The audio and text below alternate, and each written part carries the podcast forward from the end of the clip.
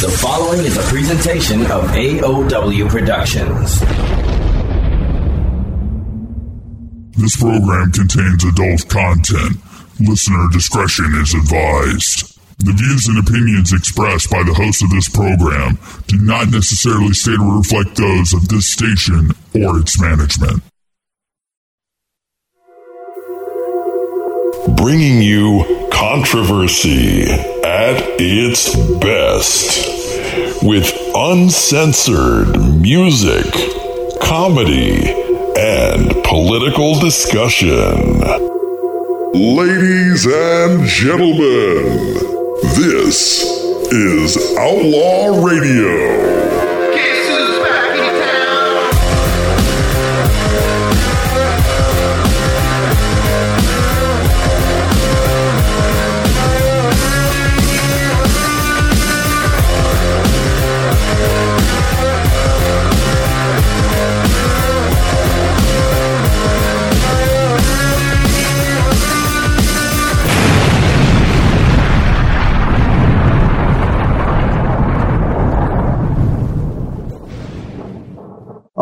Right, ladies and gentlemen, welcome to Outlaw Radio for the 24th of September, 2022.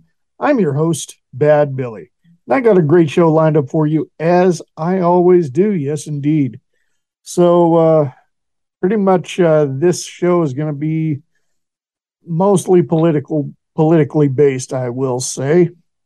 Yes, in just a little bit, you're going to hear me speaking with Matt Connerton and our brother in the Bearded Patriots, John Grosvenor. Yes, I decided since New Hampshire just wrapped up their primary elections and they're gearing up for the big day in November, I wanted to hear from two different people from the state of New Hampshire. And yes, indeed, uh, both uh, Matt Connerton and John Grosvenor decided, agreed to uh, join the show. Yes, indeed. So we'll hear from them in just a little bit. The second hour, Colonel Chris Wyatt, our other brother in the Bearded Patriots. Yes, indeed. He is back from his month long trip in South Africa, and we're going to talk a little bit about that and other pressing issues. And in the third hour, we have the icon Stephen James for the Steve Solution. Before we get to all that, well, since uh, we're going to be talking New Hampshire, I thought it'd be fitting to play Scissorfight's New Hampshire's All Right if you like fighting. I'll be back with the conversation with Matt and John right after this. And we go a little something like this. Hit it.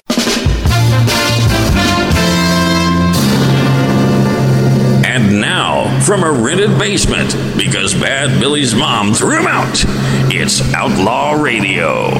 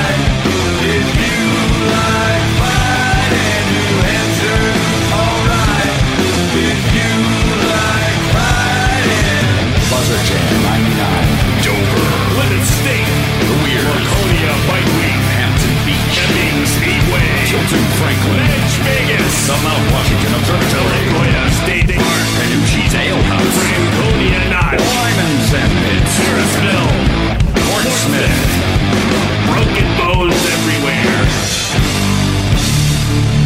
Do you like to fight?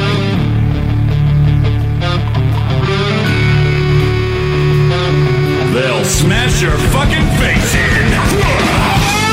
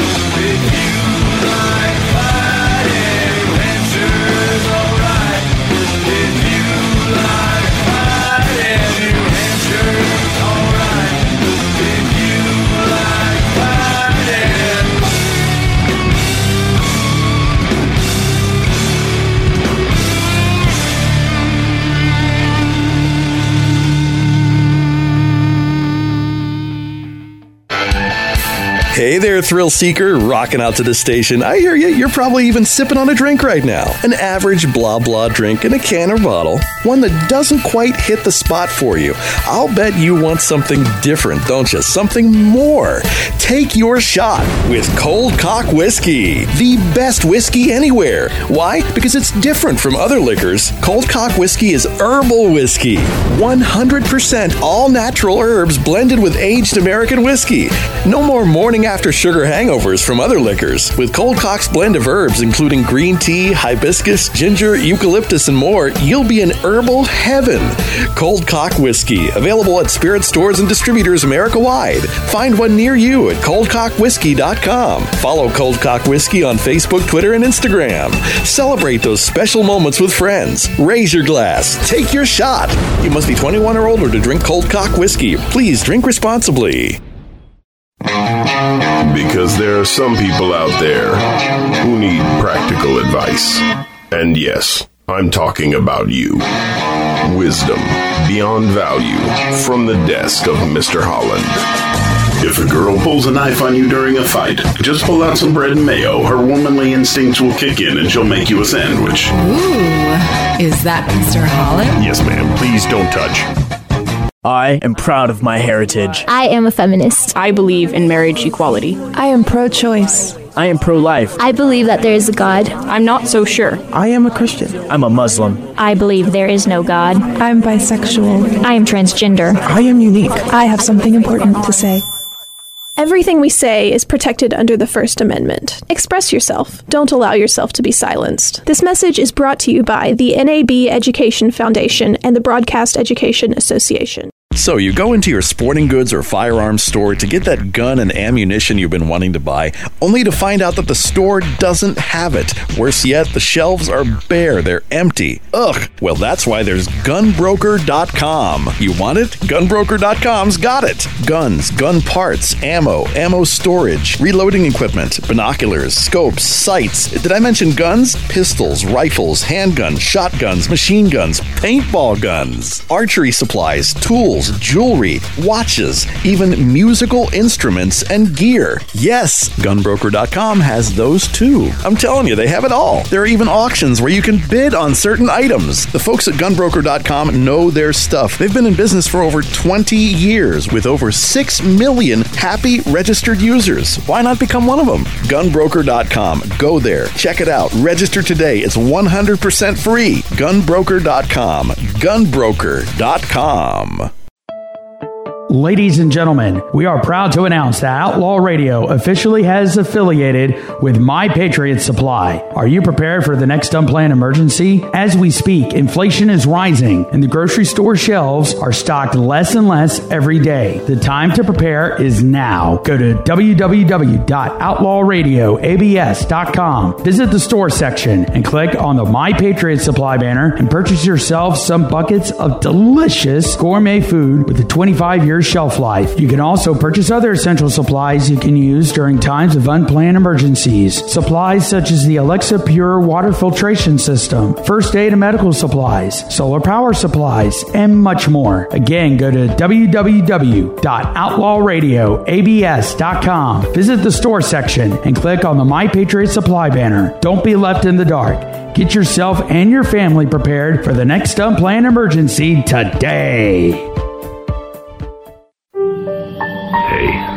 I'm Negan, and you're listening to Outlaw Radio, where we say what the fuckity fuck we want. No exceptions. All right, ladies and gentlemen, you have just heard New Hampshire's All Right. If you like fighting by Scissorfight, of course, they're out of Portsmouth, uh, New Hampshire. Yes, I think I said that right. It's uh, Yes. spelled it's spelled out Portsmouth, but it's Portsmouth. yeah. Anyway, I have uh, two radio personalities uh, joining me, basically from the same area, out of uh, WMNH in Manchester. I have Matt Connerton. How you doing, brother? Doing well. Thank you for inviting me. Absolutely. And then uh, just about 20 miles from him, I have uh, one of our bearded brothers, even though his beard's much shorter than mine or Colonel Wyatt's, uh, John Grosvenor of uh, WSMN out of uh, Nashua. How, how's it going out there? Oh, doing well. Uh, thank you for having me on. And uh, I, I'm working on the beard. You know, I got to get that Chris Wyatt thing going on. But before I can get to Chris Wyatt, you know, I've got to get to Billy Painter. yeah, there you go. Well, Chris has been growing that beard for two years. How long is how long is his beard? Is it like down He's like Gandalf. Really? Yeah. Wow. He's yeah, I should send you a picture or something sometime. And I have to I have to get your uh, contact information from you. Yeah, yeah, definitely. Yeah, this is as as long as I let mine get. I don't like it when it starts to itch. It drives me nuts. You're the stubble kind. Yeah, yeah. Hey, at least you got something. Yeah, yeah. There you go. All right. So, uh, uh, first off, I, I just got to ask both of you guys something here. Of course, uh, there's a mutual idiot that uh, Matt and I deal with uh, quite often. You know, somebody who claims he he's uh, he's on the uh, right wing side of politics, but acts a little bit too far right, if you ask me, and has displayed some rather disgusting ideology. But him and his buddy, they said now, and I just got to get both of your opinions on this. They said that I have no right to call myself a patriot because I never served in the military. Yeah, I I well, I heard it was bearded patriot. I think was was what he was saying, right? What was Yeah, the term that you have? Well, yeah, I mean, Bearded Patriots is the organization that I started, Yeah. of course, that uh, jo- John is also a part of. Yeah, but he he basically said, I have no right to call call myself a patriot with with no military background. Last I checked, you don't have to have served in order to be a patriot.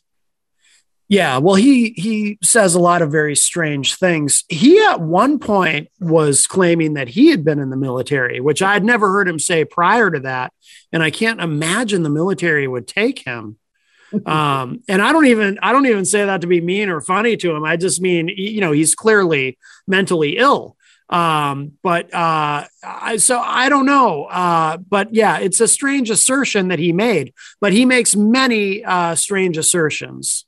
I, I have to I have to apologize. I'm a little on the out of the loop on this one. Who are we talking about? Okay, we're talking about. Uh, I'll just say because we're not uh, we're not live on uh, WMNH, but uh, this gentleman by the name of Crazy Joe out of New York, who he'll he calls himself a patriot, but yet uh, he had no problem calling me an in lover and got himself kicked off of a off of an online platform, and uh, basically just says some of the most outlandish things you can imagine.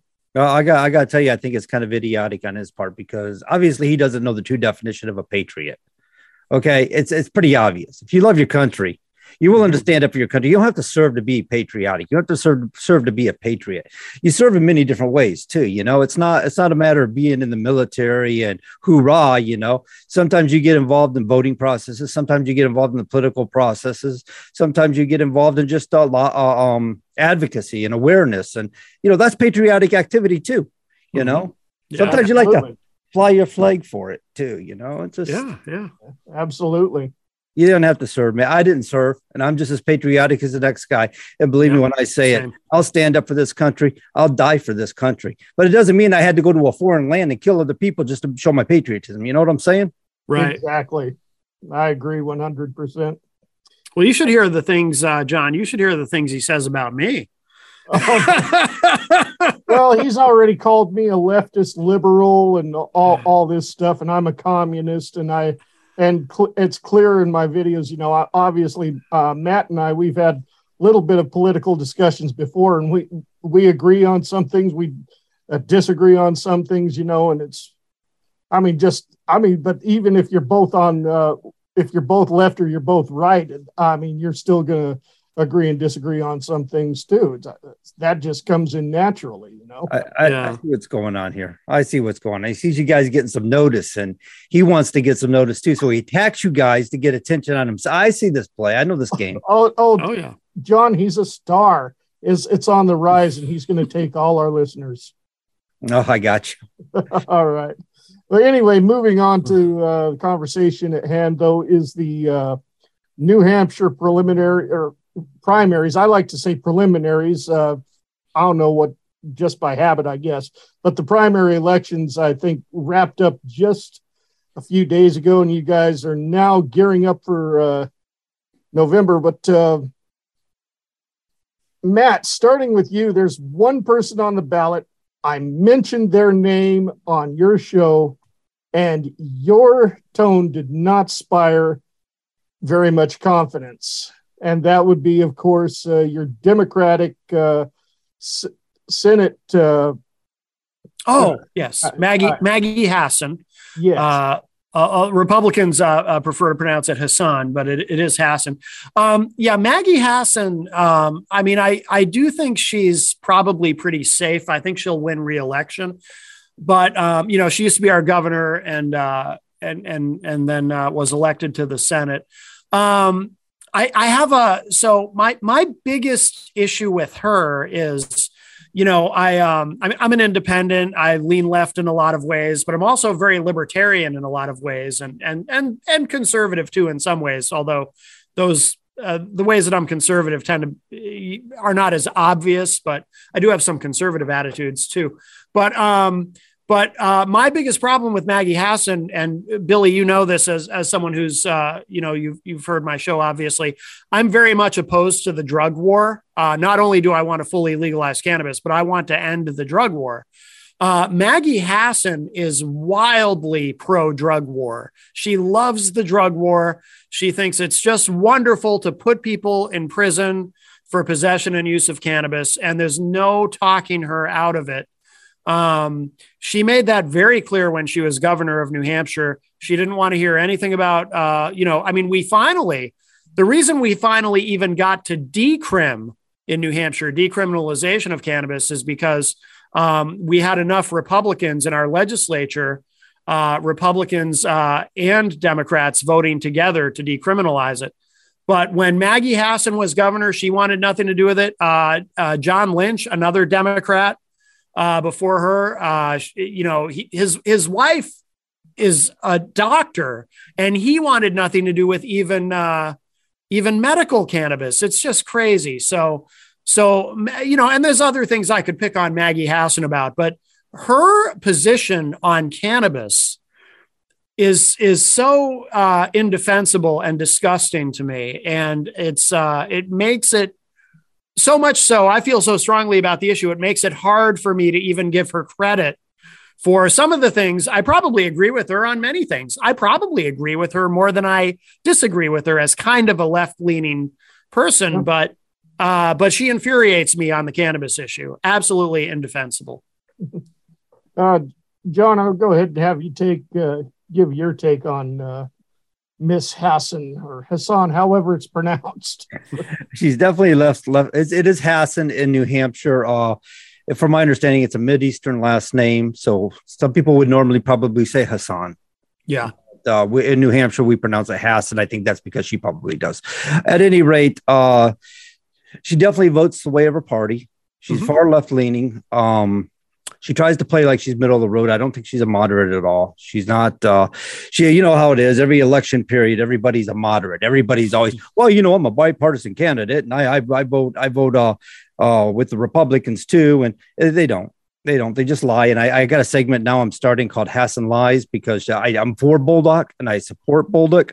And uh, I see her, she's she's misleading the public in her page. She she she takes a, a soundbite, a typical uh, media move, really, right? When you want to run down the opposing party or the opposing candidate, and you take a soundbite, you blow it out of proportion, and you don't give them the full picture. You just keep them in that little uh, um, tiny spot right there to look at, and and so to me, that's lying. It's misleading the public, and so uh, she that's what she's doing. She's basically trying to lie her way to a win. Um, I, I wasn't really aware that she was uh, for the drug war so much, and I agree with you there. Uh, she she probably uh, Matt that uh, the drug war has proven not to be effective. In fact, it's probably been counterproductive. And Agreed. as far as marijuana goes, um, I have no problem with the legalization of marijuana, but I would prefer to be on a federal level, not on a state level, because it is a Yes. federal law, and according to the supremacy clause, federal law rules you can't really make it legal until federal does in that regard now the nullification of the gun bill or the uh, the nullif- or the gun bill that nullifies any enforcement of an uh, unconstitutional right in New Hampshire I approve of because they're recognizing that under supremacy clause you can't violate the US constitution and that's what they've been doing and uh, so um I, I think that Don Bolduc does have a chance However, I think it's going to be a very, very close election because New Hampshire is just about divided evenly. And right now, they're in the fight for the race for the undecided, for the moderates. That's Yeah. where they're at right now. So, but I think, I think, um, I think Don Bolduc does have a chance, but Matt has a good point. There, she has a she has an advantage because she's the incumbent. Oh yeah. Yeah. So that's that's concerning. How do you feel, Matt? Do you want do you want to see Bolduc win? No, I, I I don't like either of them particularly. Um, my, the, the Don Bolduc to me. So, and by the way, I much respect. I mean, you know, I, respect anyone who served. Uh, so uh, much respect uh, to General Bolduc, and and I would thank him for his service certainly. And I think I've interviewed him. Uh, although I, I- I was talking about it on my show today, and John Hopwood seems to think that uh, it, I couldn't have chronologically, but I think I thought I interviewed him on another show. But um, so Don Bolduc, I I just uh, I don't trust him uh, because I I just I noticed, and I think a lot of people uh, are are probably noticing this too. I'm sure they are that you know he was very much um, an election denier uh, during the primaries, uh, saying that you know the the Democrats stole the election and so forth. And then once he had clinched the nomination, all of a sudden I see him uh, doing these media appearances where he's saying things like, "Well, you know, I, I was uh, skeptical, but uh, I've I've since done the research and I've talked to different people, and I now now I realize." Uh, that Joe Biden is in fact the duly elected president and that the election was legitimate. So, and I understand. I mean, that's part of how the political game works. Both Democrats and Republicans do it. The messaging during the primaries until they get the nomination is it's different. You know, in the primaries, you really want to appeal to that base, and in the general, you really want to appeal to a broad uh, uh, electorate. Um, but uh, I I think it's going so it's it's predictable, but I I think it's going to harm him in that I I almost think it would have been better. He would have been better off in the general election if he had just said during the primaries, no, I I think the election was fair because I think it actually does him more harm than good in the general election. It makes him look disingenuous. That's how he looks to me. Yes, Um, I understand that. Yep. uh, so I, I, uh, so I think he, I think he may have misplayed his hand. I, I, I got to agree with you. I was really disappointed that he said it the way he said it. He said it was a, a legitimate election, and and uh, Biden is our president, and so on and so forth. And, and but he did go on to say, was there election fraud? Yes. Do the people of New Hampshire believe there was election fraud involved? Yes, and I find that very concerning. So he did kind of like he did kind of find a somewhat balance in what he said, and, and of course, because I do favor Bolduc, I'll probably defend him more than the average person. will. Sure. But uh, I, I got to tell you, I've seen this before where people said, well, if you do the count, if you look at the numbers, then Biden legitimately won. But if you look at what the cybersecurity, or what was it, Cyber Ninjas report said, there were too many anomalies. There were too many things going on. So they basically had the time to fix the numbers, and then they could fix the ballots to match the numbers. And in some in some recounts, they actually have more ballots than what they originally counted for Biden. And you do remember Windsor, New Hampshire, is a no Windham, New Hampshire. They did a recount. Yeah. they found Yeah. there was issues there too. Not a large, not a large number. Yeah, yeah. I'm not. I'm not buying it. I think if the Democrats stole the election, I would think they they do more than. I mean, that what they they stole the election for Biden, but forgot to steal it for Dan Feltes, who uh, was challenging Chris Sununu. Who, by, and by the way, I voted for Chris Sununu. I split the ticket. I went for uh, Biden and the the for the president and Sununu for governor. Um, Dan Feltes didn't impress me at all. But I, I- would think if the Democrats stole the election, it would have been, uh, you know, they would have done something down ballot. So I, I personally, I don't buy There, it. there were so many anomalies, and there was a. I mean, Biden first of all at the beginning of the of the election process, right? We have we have the best uh, election fraud team going. I'm sorry, but that to me was a, a typical Biden slip up, and I think there was something going on. And then they said, "Well, no, no, no. What he meant was is in case of fraud or, or, or election stealing, we have a team to look for that to prevent that from happening." And then turn around and say, "Well, there's no election fraud going on." It's like, dude, you had a team. Which one is it? So I'm sorry. There's things. There's too many anomalies. Too many things saying there was sketchy behavior going on. But let's face it, guys. It's not just 2020. We're talking about 2016. And remember Hillary Clinton with Bernie Sanders in the primary of 2016. They were basically stealing it from Bernie. They did. They stole it from Bernie Sanders, literally. Um, and then you'd go back to 20, uh, what was it, 2008 election? Uh, or no, I'm sorry, what was it, 2000? The 2000 election. The 2000 election. Uh, the um, Democrats swore up and down there was election fraud. And believe me, I was with them on that one because I thought there was some issues going on because I don't trust electronic voting Mm. necessarily. It's too easy to fix electronics. I, I love technology, but I don't like how it gets used sometimes. It's getting worse because we're in what they refer to as a fourth industrial revolution. And that revolution is technology.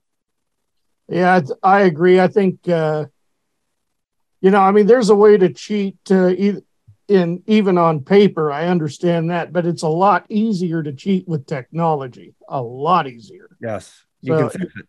Yeah, I mean, but uh, I think uh, you know, paper count by hand. You know, then again, you know, you got to watch who's counting the vote. But one thing I just, this is one of the most ridiculous things I've ever heard. But they said if um, if you don't want to go to Dominion voting, then uh, we're going to try this. Basically, you step into a voting booth that's kind of like a Catholic confessional thing where you're talking to somebody on the other end, telling them who you want to vote for, and they mark it down for you. I haven't heard of this, right? I, I'm not going to trust that. I'm not buying that one. They did have some video recordings. I think it was in Pennsylvania where somebody was opening up the mail-in votes, and he, he had a pen and he was marking down the votes. And it's like, why are you marking on the paper? Why you're supposed to be sliding into a machine? Why are you marking on it? And uh, they were also keeping people from um, what do you call them when they watch the voting process and stuff to make sure things are honest and fair and uh, observers. And they were keeping them at such a distance they couldn't really see anything what was going on. so there was a lot of things Yeah. that were were happening that you questioned the election. Now I'm not saying Matt, I'm not saying you're wrong in terms of whether it was fair or legitimate. It may have been, and, and just because of all these anomalies, we're suspicious. I you don't know. And that I just think I just think uh, Democrats would have done a lot better because if you look at the 2020 election nationally, especially in state legislatures, for example, Republicans actually did pretty well. Um, yeah, uh, you know, losing the White House, but overall, Republicans did pretty well compared to Democrats. So uh, personally, I'm I'm I'm not buying it. I I'd be more persuaded if it were you know this grand. Well, uh, you know, like a blue wave. you you loaded know up I mean? you had all Democrats in the Senate, all Democrats in the House, and a Democrat president. It'd be very obvious, right? Yeah, yeah. Then So, I if, mean- if it were if it were a sweep, you know, then it's like, Yeah. hmm, okay, how did that happen? You know, but so I'm I'm skeptical. I think I think uh, I think too it has to do with favoritism. Sometimes I question, you know, how does she does live in a very very liberal area, so and I mean it's she's a representative, but she gets Oh, sure. in time and time again. I'm looking at this going, how how does this keep happening? you know, and then she gets to be Speaker of the House. And you hear this, you hear the backstories on that too, that all the bullying and stuff behind the scenes that go on for that to happen. But Now, uh, I definitely got to got to ask you guys here. I'm looking at uh, your options for governor. Obviously, Chris Sununu is the uh, incumbent. Uh, this uh, your your Democratic nominee Tom Sherman. Did he even have any competition? Because I'm not seeing a list there. No. No, he was unopposed. I, I took a, I'm an independent, but you know, and of course, John, you know how it works in New Hampshire. You know, you, you have to, you know, put, you know, make yourself whatever you want to make yourself for the, so you can take that ballot in the primary. So, you know, so I'm, I'm currently, uh, and I didn't bother to unregister after. So I took the Democratic ballot and, and yeah, Tom Sherman was unopposed. Uh, it's probably going to be, um, yeah, so it'll be him versus Sununu. And I will, probably personally, I'll probably support uh, Sununu again. I think he's he's the kind of Republican. Don't get me wrong, I have problems with him, but he's the kind of Republican that uh, that I tend to prefer, and he is very popular here, as as John knows. I was saying uh, the other day on my show, you know who the most popular politicians in America are? Republican governors in blue states. Not that New Hampshire is a blue state; we're kind of a swing state still but governors like Sununu or uh, Charlie Baker in Massachusetts or or uh, uh, Larry Hogan or uh, you know these these governors who uh, these Republican governors who are very successful in states where they really have to operate in kind of a bipartisan way. But I'm sure Sununu will win another term. It's not even uh, not even exciting. It's it he'll he'll win. He won by a landslide. Oh, He yeah. in the primary, and yeah, I said I think he I think he'll take it again. Yeah, He might have a little bit more competition, but yeah, I think he'll take it. Um, Yeah. Right now, too, we've got we got a lot of heat going on nationally. You know, with uh, COVID and things going on, the drop of the economy, the rise in inflation. There's so many things that are going on with a lot of Democrats in charge. I'm thinking that a lot of people are seeing this as a negative towards Democrats, and they're leaning towards the right. Now we've seen this play before too, right? Every time things go bad, everybody leans right, and things go bad with the right, everybody leans left. Yep, that happened back in uh, 2008. Bush in office, and uh, Yes. that was a bad recession then, and uh, gas prices uh, up to about four dollars more a gallon uh, back then. Mm-hmm. I remember it quite clearly. Yeah, um, I personally, and this is an unpopular opinion, but I think people generally put far too much credit and or blame, depending on what's uh, applicable in the moment, on the chief executive when it comes to the economy. So, uh, you know, gas gets expensive. I don't blame Biden. Gas prices are now falling. I don't credit Biden. Just as an example, you know what I mean. I think uh, I I think uh, there, there's there's so many uh, different factors, but but people do vote that way. I vividly recall 1992 was the first election I was eligible to vote in. And George H.W. Bush, after the first Gulf War, had a 90% approval rating. And all my friends and I were like, he's unbeatable. Then the economy falls off a cliff and he's out. He's gone. I mean, it, it, it really does go that way. People, people hold the president accountable or, or give him credit, uh, depending on what's going on. Well, the president has way more power than what he's supposed to have these days with executive orders and privileges uh, through regulatory processes. They they basically Congress has delegated their power to the president of the United States with the regulatory processes to the point he can influence. I, um, a lot of people blame Biden because of the shutdown of the pipeline. You know, and Mhm. as soon as that happened, we've seen gas prices go up, and all of a sudden, you know, Biden's to blame. And I, he did, and in that regard, he did have a hand. Yeah, he did cancel it. That was one of the first things he did. Yeah, I, I think it, I think it's a very small. Uh, I think I think it's a small drop in a very big bucket when it comes to that. But uh, but yeah, I mean you're right. I mean that's fair. And and you do make a good point, John. Uh, Yeah, yeah. Presidents do. I'm not, and, and I, I should clarify. I'm not saying the chief executive has has no influence on the economy because you make an excellent point. Uh, from a regulatory standpoint, with executive orders, there is a lot that they can do that that affects it. I just don't think it's nearly on the scale that most people do.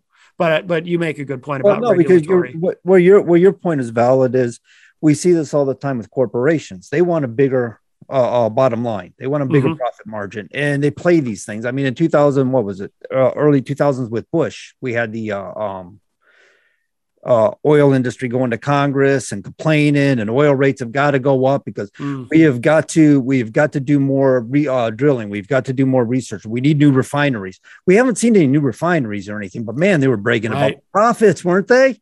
Their Mhm. profits were up there, man. They're bragging to their um, uh, uh, stockholders about how much money they were bringing them. We're all going, Yep. wait a minute, you were screwing us and bragging right. about your profits. Uh huh.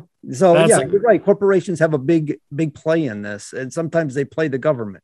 I'm glad you mentioned refineries too, because that has a big role in gas prices, and most people don't realize it's it's so much of it has to do with refinery capacity and and the lack of new refineries. You're absolutely right, and that's that's something most people miss, but it's a huge factor in the price of gas. I am having a difficult time because we have a lot of oil in our ground. We have a lot of natural resources. We have so much oil. We can go on for probably another especially century or the, two. the. Dakotas, the Dakotas right there. I mean, me, I'm kind of split on that myself because I because I am part Native American, you know, and it's like, uh, do I do I really want to see them drill on the native land? It's like, um, you know, I'm I'm I kind of side with them on that, but at the same time, you know, there's a lot of money to be made, and uh, you know, there it, it could only uh, work in everybody's benefit if we do drill.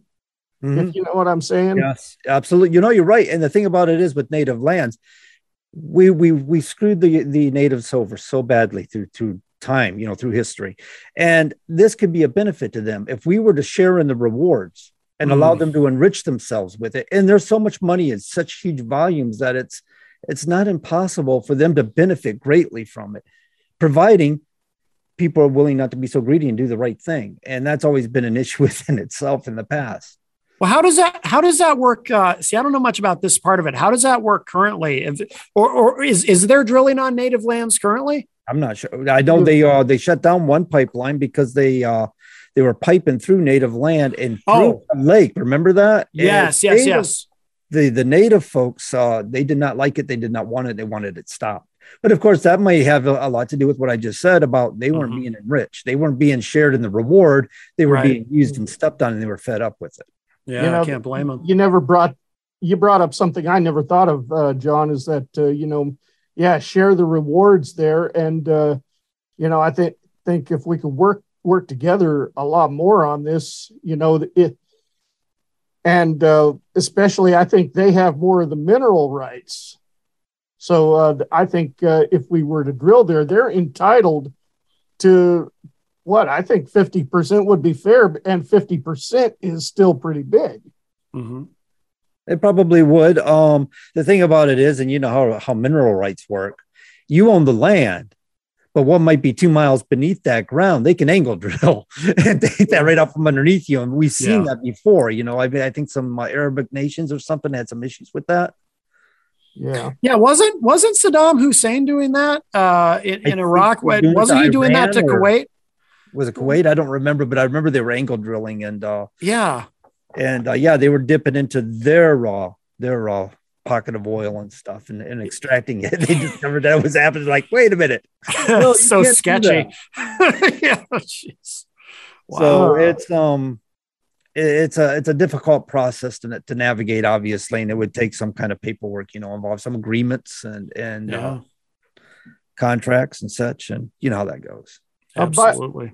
By the way, Matt, um, it was 92. That was my first um, first year I was eligible to vote as well. And uh, no, I I did not vote for Bush, but I didn't vote for Clinton either. You went Perot? I went Perot both years he ran, even though I knew in in '96 he didn't have a snowball's chance in hell. Right. Uh, I mean, I, I liked him a lot, and and I voted for him again. I've always said, and I, I, I might have said this to you at one point, Billy. If Perot in '92, if he hadn't gotten all weird and and gotten out of the race and then gotten back in, and that whole bizarre thing, if he had just stayed in the whole time, I was think he had a shot. I Oh, think he had a shot. already a s- I don't I don't go by uh, what psychics say very much to be honest with you, but uh, there was a psychic that said just before he dropped out that he was going to win. No, no kidding. yeah, yeah, yeah.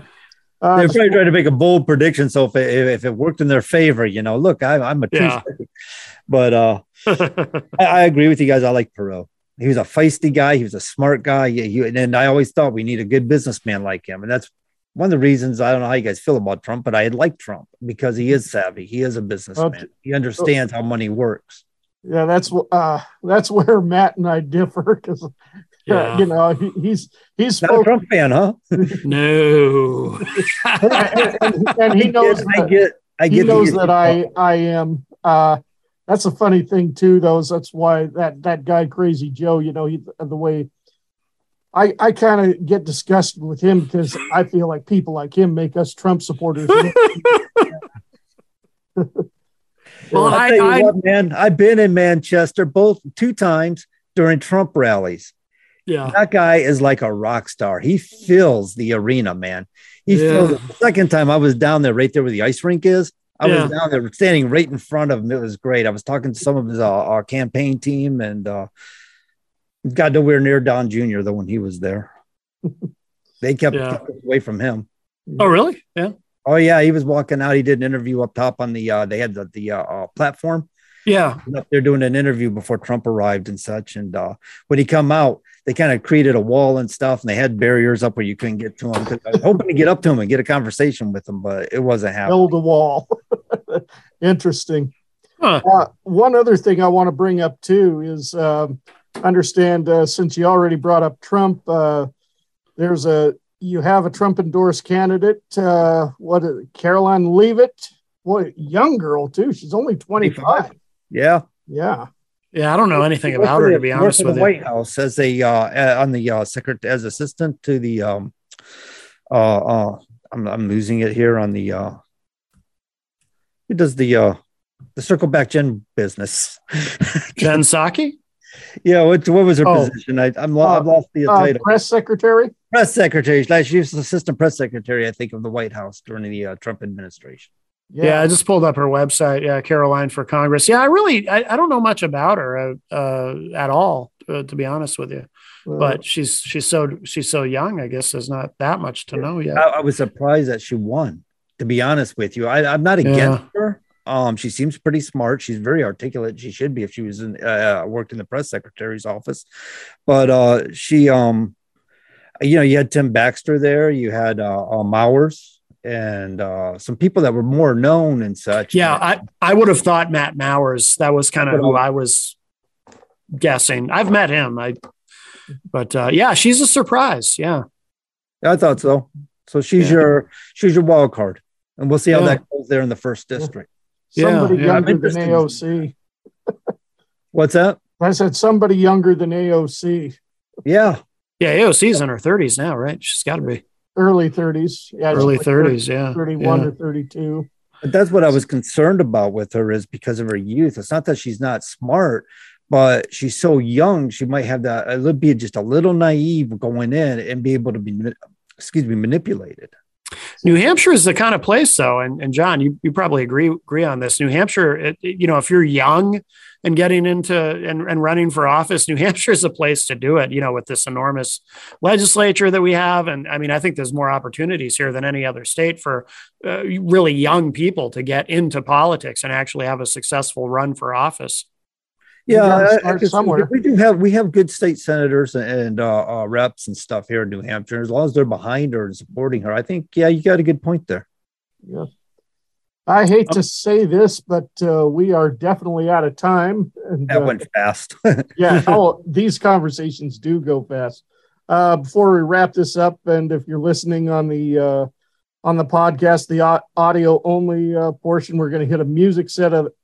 Otherwise, you're watching this on video. That means it's the end of the video coming up soon.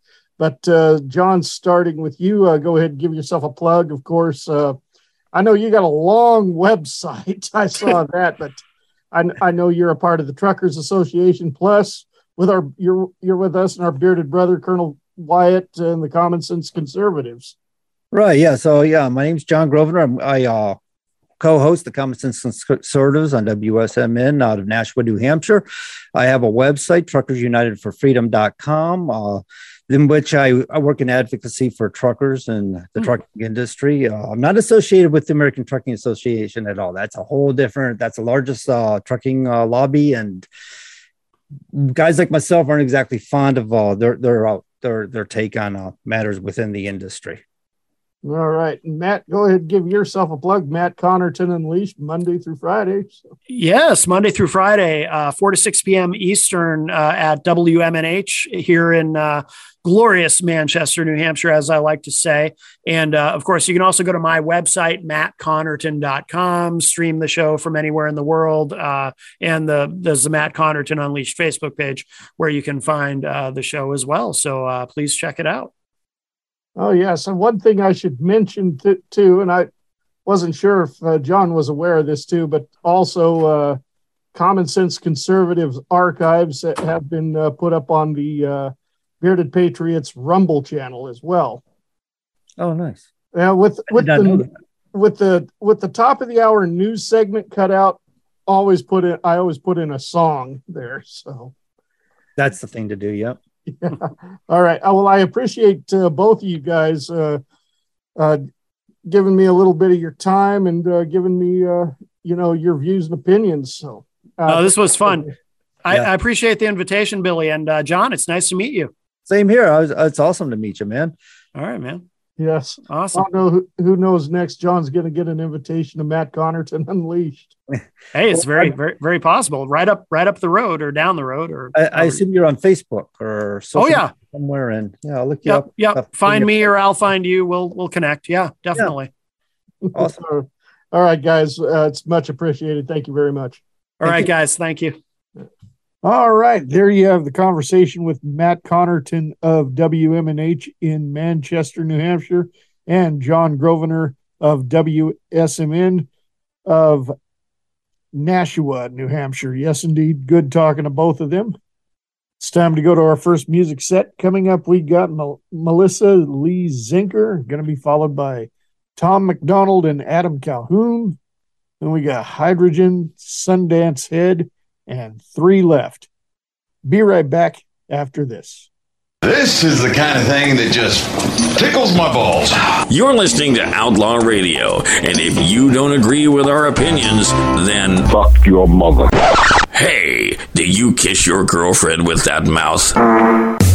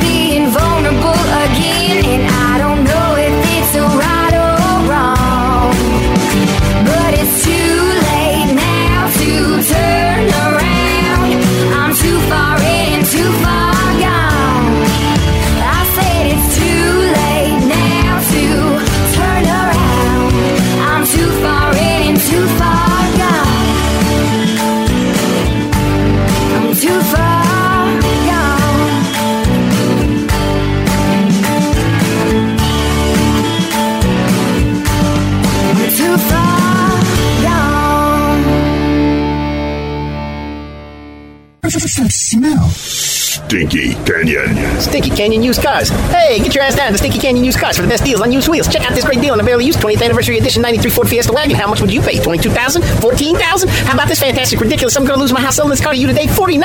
$49.95. This price can't be beat. Your ass should be in this seat. Need financing and bad credit? We know you do. You suck. Hell, look at that t-shirt you're wearing. Here's the king of financing, Vinny, to tell you all about it. Hey, yo, this is Vinny the King. Just bring some cash with you, you know what I'm saying? And the names and addresses of your loved ones. And you'll be driving away one of our luscious automobiles. Don't worry about being late on the payments neither. We give you a generous grace period of two whole days before Lil Vito he breaks your fing legs. Get down here now to the Stinky Canyon used car year in, no payments till next year, blowout factory rebate, close out, low down payment, 0% interest, towed, and trade at 15th annual tint event.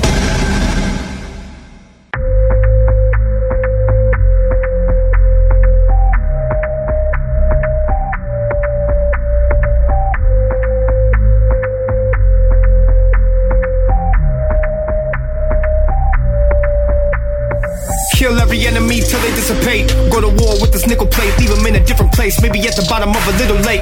Don't apologize now, it's a little late. Wait, can't help it that I deal with his anger. Aim it at his head squeeze, that's a no brainer. What you need a spreadsheet for me to explain it? You ain't from here, boy, you don't know the language. Let me break it down like a chess game. You a pawn, I'm a king. I'm investing all my money in protecting everything I own with a bunch of weapons and bulletproof SUVs. I'm a rap guy, pass it on to your friends. I'll baptize anyone, wanna get it in. I'm a warrior to the core. I brought a gun, you brought a knife.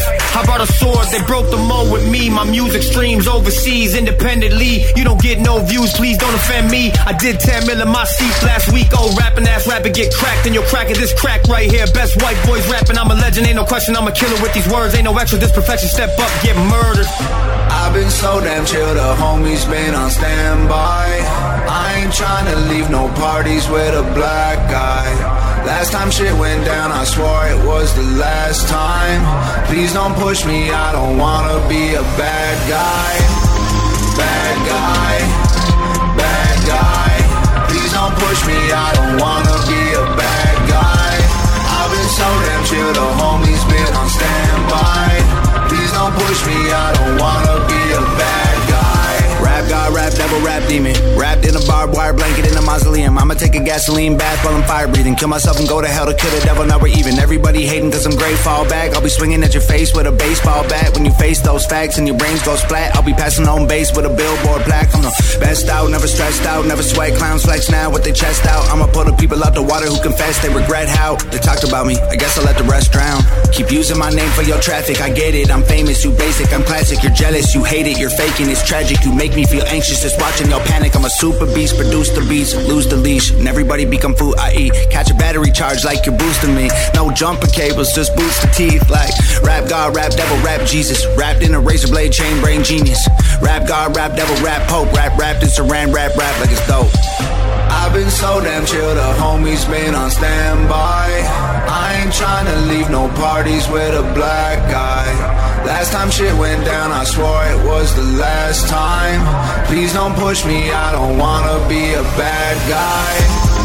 Bad guy, bad guy. Please don't push me, I don't wanna be a bad guy. I've been so damn chill, the homies been on standby. Please don't push me, I don't wanna be a bad guy. You do not want it with me, I'm trying to be cool for the last time. You do not want it with me, only one way it could go. You do not want it with me, you'll turn me back into a bad guy. You do not want it with me, you do not want it with me, I'm a bad guy, bad guy. Please don't push me, I don't wanna be a bad guy. I've been so damn chill, the homies been on standby. Please don't push me, I don't wanna be a bad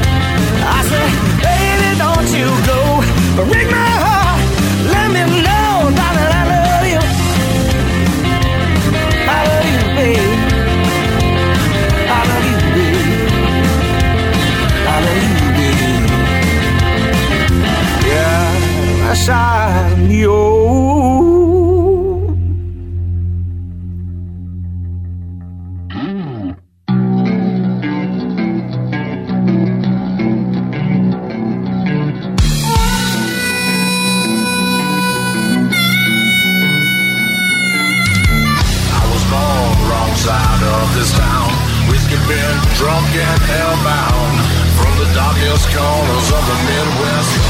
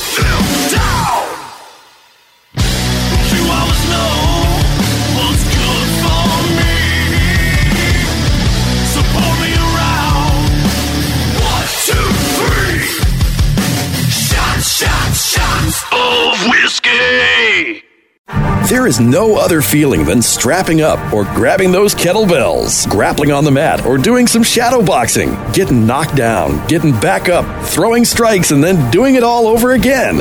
So when you hear someone scream, Gear up! You better get ready because it's just you, your Hunter Athletic gear, and the voice telling you to train harder. No matter how much experience you have, Hunter Athletic Gear stands with you all the way. Their products are engineered for utmost comfort, protection, and speed. Battle after battle, Hunter Athletic Gear is the brand celebrating your victory. Hunter Athletic Gear has a range of great training and fight gear for men and ladies, including compression pants, fight shorts, hoodies, vests, caps, and bikinis. They can create custom branded ranges for your gym or business. Visit their website at hunterathletic.myshopify.com. Gear up and let's train. What news and information are your media dollars buying when the narrative is prescribed by the advertisers? Scripted lies, media brainwashing, and thought control. Take back your voice. Take back our media. But most of all, take back our First Amendment. Subscribe to Caravan to Midnight today for hard hitting commentary free from political correctness and media bias, as I and some of the most intelligent and interesting people on earth delve deep into what really lies beyond the headlines. Three to four hour uninterrupted and uncensored information. Join our CTM family today. Join the movement. Join the fight for freedom and independence. Caravan to Midnight is media for the people, by the people, independent of commercial obligations or influence. For less than a cup of coffee per month, you can make a difference. Let the people fund the next news network. Help us grow. Help us create a platform where we place freedom of speech and thought first.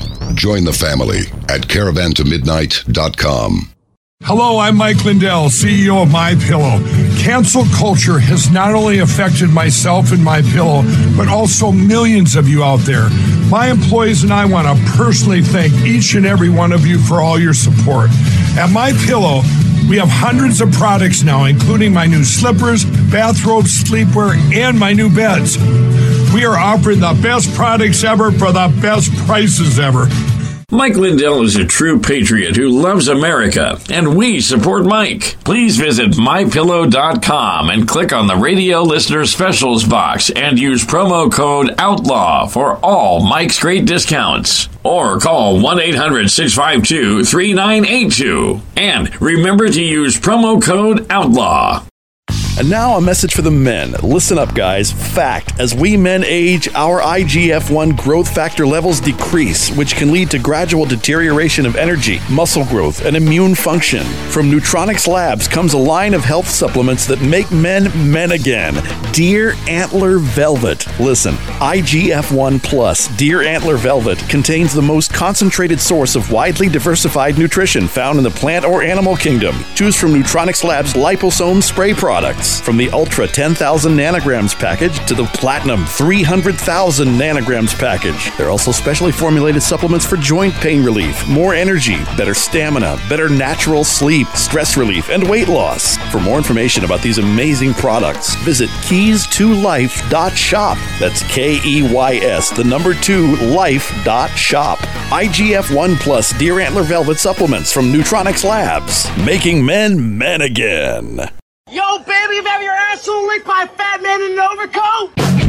Fuck the shit, fuck the fucking shit, fuck shit. You're listening to Outlaw Radio. Now buy a sewing machine, take it home, and cram it up your ass. Fuck shit, the shit, fuck shit.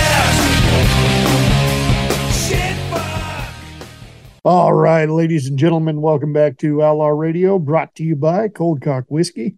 Raise your glass, take a shot. You must be 21 years of age or older to drink. Hunter Athletic, Gear Up, Let's Train, and Neutronics IGF 1, making men men again. The songs you just heard, you just heard three left with Whiskey Bent and Hellbound. Before that, Sundance Head with Coon Ass. Before that, Hydrogen with You Oughta Know.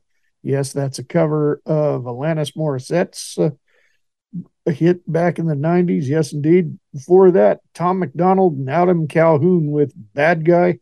And starting off the whole set, Melissa Lee Zinker with Too Far Gone. All right, in just a little bit, you're going to hear the conversation that I had with Colonel Chris Wyatt, uh, making his return uh, from South Africa. Before I get to that, it is time to reveal The Outlaw Radio Idiot of the Week. And ladies and gentlemen, the Outlaw Radio Idiot of the Week this week is right here out of my own state of Idaho. Yes, uh, this is an Asian lady, uh, Hasang Jung Chen. Uh, I don't know if I pronounced it correctly, but uh, well, she hired someone to kill her husband, so she was looking for an assassin and it failed, and now she is behind bars. Stupid bitch. Yes, indeed. What a stupid bitch. All right. Moving right along, it's time for Outlaw Radio World News with special guest Colonel Chris Wyatt. Here we go.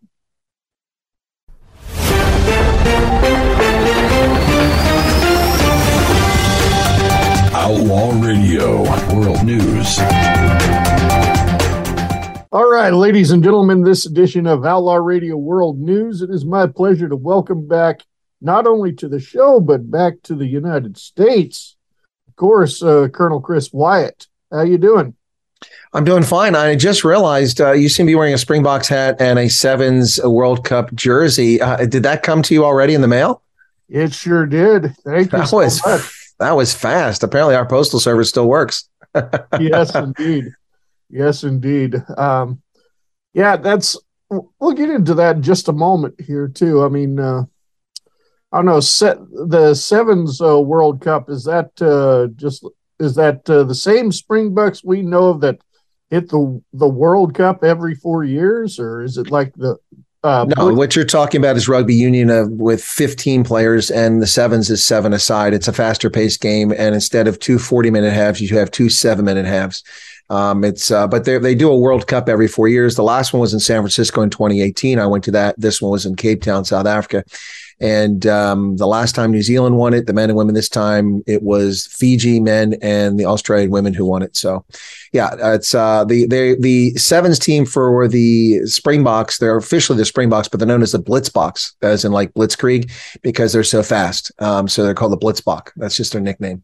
Okay, so it's but it's not like bush league or minor league or anything. No, no, it's a professional sport. Um, there's an annual tournament every year called the. It's sponsored by HSBC Bank, the the Hong Kong Savings Banking Corporation, which is a British bank originally based out of Hong Kong. HSBC, one of the world's largest banks, sponsors this tournament every year. In a normal year, there's 10 tournaments that are around the world, and they include Hong Kong, although that has been lost to Liberty. So I don't know if we're going to continue to do it there, but Hong Kong, Dubai, Cape Town, Las Vegas, Vancouver, um, and places like that. But it's been changing the last few years. They switched the cities around. Now they're playing it in Los Angeles, and I no longer go because I, I don't want to dodge over hepatitis laden homeless people to get to a tournament. So I don't go to Los Angeles. But um, I did go to London in May, which was a tournament, uh, one of the last tournaments. The last one was in Los Angeles, and um, the tournament, the what you do is you get points for each wherever you place in each round. And then at the end of the season, whoever's the most points uh, is the champion, so to speak, by winning tournaments or coming in first, second, third, fourth, fifth, and so on. So South Africa had won the previous two years, which were both shortened by COVID. Uh, but uh, this year, South Africa had the lead going into Los Angeles, and all they had to do was finish in fifth place, and they would have won the tournament for a third year in a row. They finished ninth, and so they lost it by three points to Australia. The Australian men won it for the first time ever. But the USA men were the top team just a couple years ago before the pandemic. The USA men back in 2019 two-time World Rugby Player of the Year for sevens, Perry Baker, led them to a semifinal finish in all 10 tournaments. No one had ever done that before, and no one has done it since. But they came in second to Fiji, who beat them by uh, I think four points at the end of the season.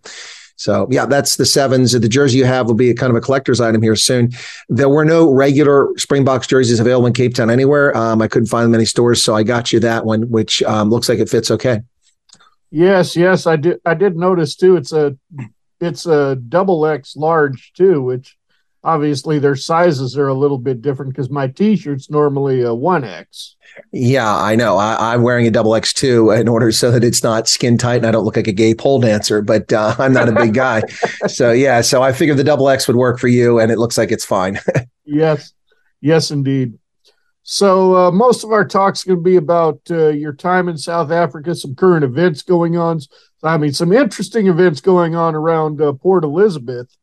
Um, but uh, first off, we're going to start off stateside.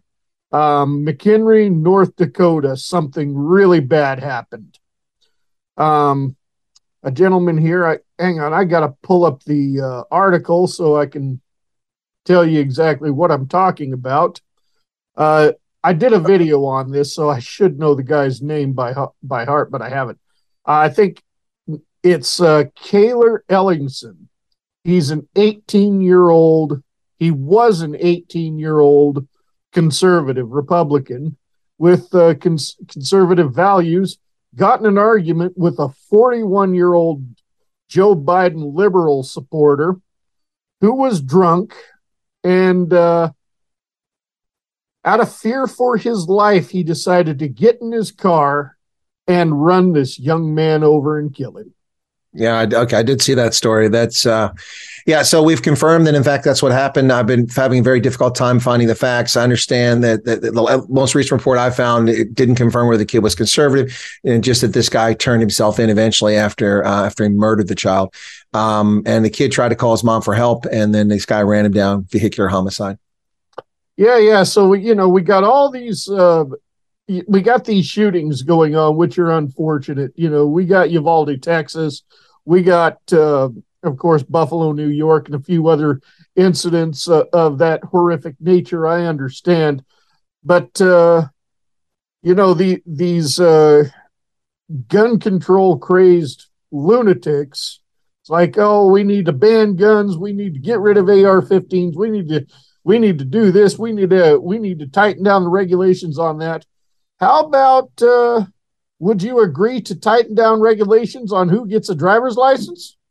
Because uh, yeah, no, this isn't the first time we've seen this horrific sort of thing happen in Paris, where pedestrians have been gunned down. In Berlin, where people were gunned down during Christmas Fest, and in Nuremberg, we've also seen it uh, outside of Big Ben in London, where dozens of people were murdered by this homicidal terrorist.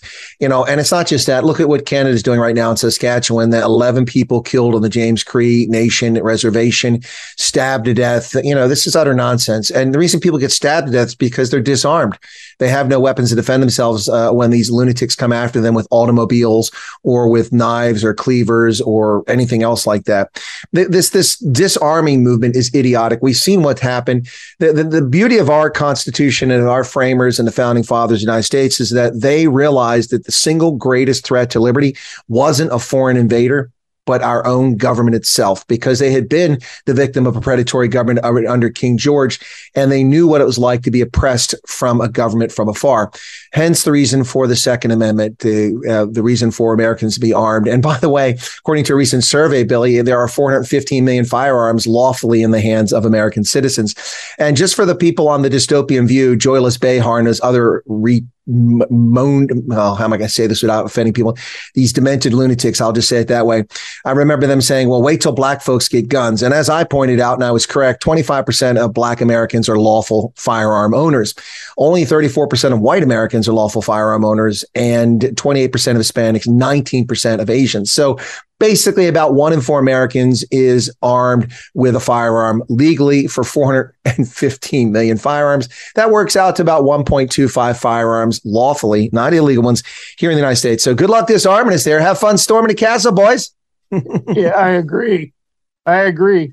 And uh, yeah, I mean, this is at, at least the second time I've heard of somebody using their vehicle in the past two years as as a weapon, like that that uh, that asshole up in uh, Wisconsin who decided to plow his vehicle into a bunch of people.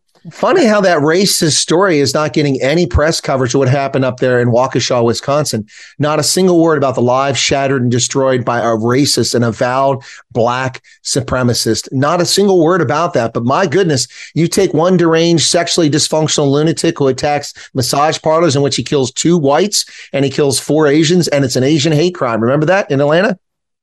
Yeah, I remember that. And uh, also to note too, I mean, uh, looking at the footage of what Kyle Rittenhouse had to go through, it was obvious self-defense. However, his bail is set at two million dollars. This son of a bitch up Fifty thousand dollars. I saw it. yeah, this yeah, his name was Shannon Brandt. Fifty thousand dollar bond, and he is out. Oh, he's out on bail Yeah, they yeah after got- murdering this this child in cold blood with a motor vehicle. And what I read too is that apparently with the current charges, that then of course the, the the highway patrol say they're investigating further. But the current charges mean he can only get a maximum of twenty years for stealing a life. That's ludicrous. Yes, yes. It's I mean, let me tell you real quick, Chris. Um I'm sorry, Colonel. I, I prefer to address you as Colonel, but um you know, I when I lived in Northeast Ohio, um, and I worked in that factory, I worked with a lot of felons. Hmm. A lot of some of them uh, sex So so you you have a lot of experience with members of Congress. I didn't realize that. but uh, I worked. Uh, there were sex offenders in there, of course, uh, assaults. This one kid that I worked with was a real nice kid. Told me he had spent uh, the last 17 years of his life in uh, Lebanon maximum security prison, which is one of the worst uh, prisons and the scariest prisons in that area. And I, out of respect, I when somebody tells me uh, they spent done some time, I never asked them uh, what they were in for. Hmm. And uh, then, of course, uh, later that day, there was, um, or later that week, I should say, there was a tornado that had run through that that area, and I, w- I got on the internet. It was a minor tornado, didn't do any damage, but um, I got on the internet because I wanted to know the part of Ohio I was in, um, what kind of history it has with tornadoes, and this had nothing to do with tornadoes, but all of a sudden, this kid that I worked with, his uh, mugshot shows up across my screen, and I'm like, okay, I know he did some time, and then I see he he did time for murder, Hmm. and um, I'm like, wow, I'm not, you know, he's treated me with respect. I'm not going to pass any judgment, you know, and come to find out, you know, he had uh, he was just uh, badly abused by his father to the point where he couldn't take it anymore. And w- one day he waited for his father to come home and hid behind somewhere, hit him over the head with a hammer, and uh, buried him in the backyard. That's, uh, you know, and and uh, you know, obviously he's much older now, and uh, yes, he got 17 years before he was eligible for parole. However, I mean, uh, you know, he- I'm not going to say what he did was right, but uh, probably if he if he didn't kill his dad, his dad probably was going to kill him. It was he was that abusive. Yeah. And you're by comparison, this clown intentionally ran down an 18 year old with his vehicle to kill him and did kill him. And he's out on bail for $50,000, which meant he had to post $5,000 cash. Yeah, That's a joke. yeah, it's a sick it- joke. It is, it is, but um, you know, it's uh, all over. It's all over social media that uh, war has been declared on the MAGA Republican after seeing Biden in that. Uh, Darth Vader video. God, yeah, that Severe abuse of civil military relations, the criminal misuse of Marines in uniform for his political hate speech. Um, he is uh, should be impeached for that alone. Never mind all his other crimes. Yes, yes. But uh, you know, uh, to the to the family of uh, Cayler Ellingson, our prayers are with you. I mean, like I said in my previous video, is I just cannot imagine uh, what what you're going through right now, and w- what you must be feeling, knowing that this son of a bitch is out on bail when he blatantly first degree murdered your son. Yeah, he hunted him down. That's what he did. Chased him with an automobile. There was time to make another decision. He made a positive, premeditated step of entering his vehicle, turning the ignition on, engaging it in drive, and then running down this kid. And the kid had time to call when he's being chased. So obviously, this chase occurred more than just one or two seconds long. So this is the most heinous and callous of crimes and deserves the death penalty. Um, it's a shame we don't torture people like this, but it's probably good we don't. Oh my God. I um, I didn't know you think alike like uh, like I do because I've always said you know you take a you take a pedophile and uh, you know, you put him in the Iron Maiden in, in front for everybody to see, or or you know, go old school. Well, pedophiles are one thing. Those are people who have some serious mental illnesses, and um, uh, not that I have compassion for them, but I certainly uh, understand there's a, there's something else going on there. But this is a a rational person, uh, presumably, who had uh, the wherewithal to make a decision not to do this. There was no compulsion to do this. There was no mental illness that caused this this heinous crime. This is a heinous crime that was taken with malice, with intent, and done with lots of time playing out here, lots of chances not to pull the trigger, so to speak, here, and he still pulled the trigger and ran this kid over. Um, that sort of rage um, is is really uh, something that seems to be endemic on people on the far political left. These are the same people that in Chicago in 2016 assaulted those who went to the Donald Trump rally in Chicago, and then the media lied and said that MAGA supporters were attacking, um, you know, bystanders. When actually the video showed that the people leaving the rally are the ones being assaulted, kicked, hit with sticks, rocks thrown at them by these leftists from Antifa and other groups out there. It's uh, it's really an upside down world right now. We have an assault on liberty, and it's coming from the very institution that our founding fathers warned us about, our own government.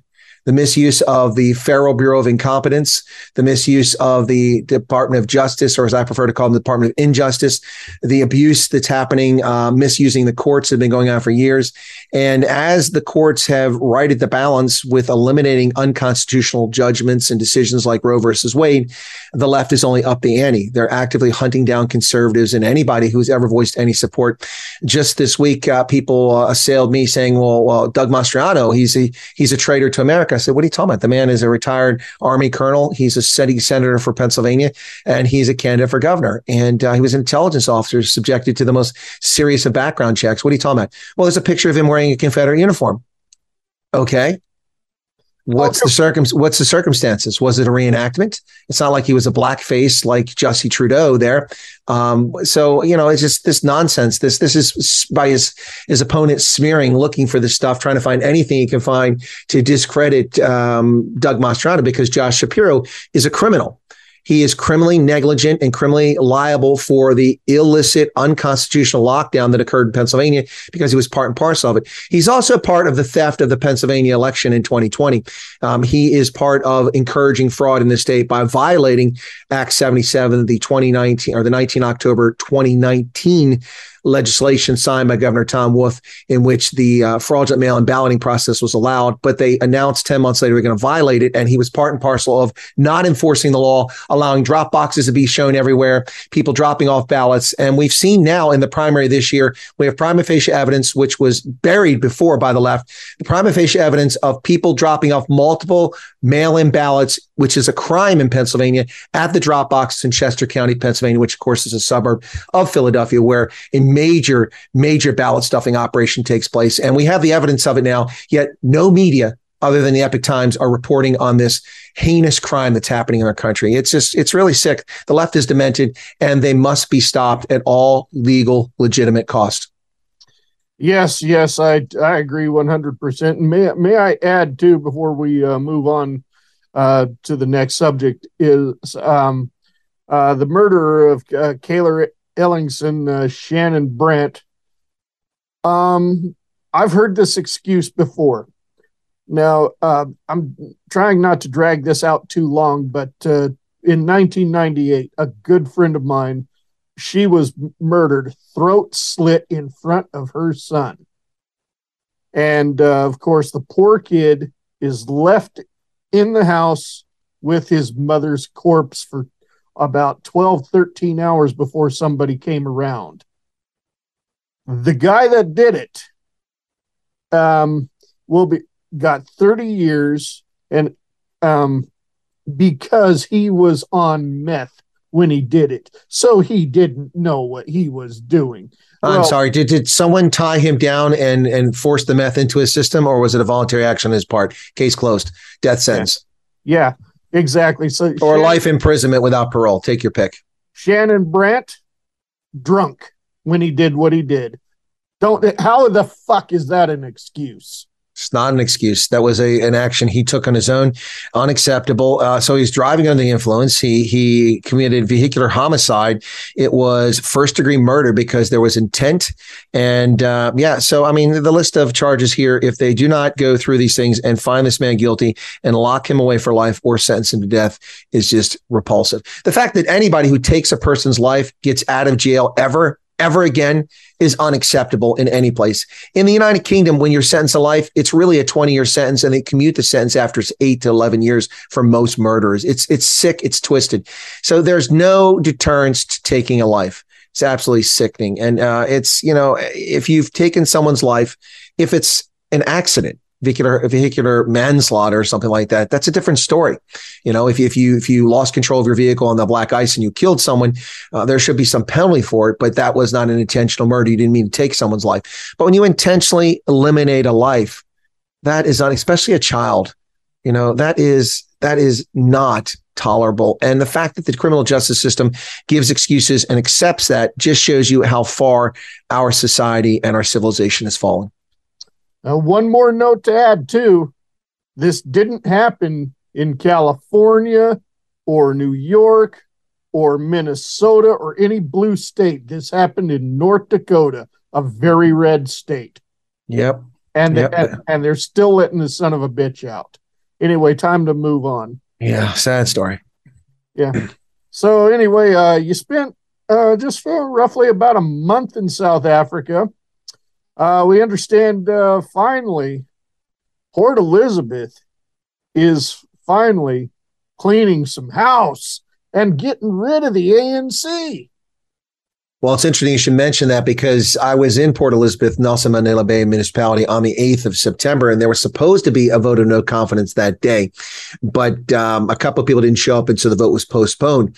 And it actually took place last night. The African Christian Democratic Party called for vote of no motion of no confidence against the sitting uh, government led by a minority coalition of the African National Congress with Eugene Johnson as the mayor. That's a woman, by the way, Eugene. Uh, they um, were successful, 62 to 58. There's 120 members on the council. The vote was 62 to 58. It's a parliamentary process like you have in the United Kingdom or Germany, not like we have in America here. So the city government can change at any time if people simply vote against the people in power. And that's what happened. So that government fell.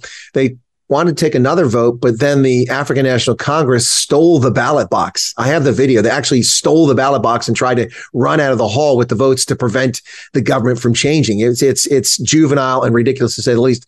But the bottom line is that the the, the event went into past two o'clock in the morning in council, um, with delays and attempts to violate parliamentary procedure over and over again by the economic freedom fighters, by the African National Congress, repeatedly bringing up the same point which had already been closed by the speaker and fully addressed.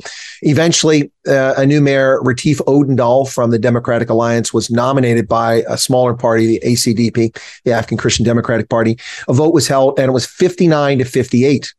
And so they, by one vote, uh, with uh, at least three abstentions or absences, the new mayor is from the Democratic Alliance. Now, we believe that that coalition has 62 votes, even though three people didn't vote for for Odendaal, but um, he is now the mayor. And and they began today uh, eliminating the uh, corrupt bureaucrats that they can and political appointees who have been stealing from the city. And we'll see what happens. Um, we've had a coalition in this uh, in this municipality previously, and it failed.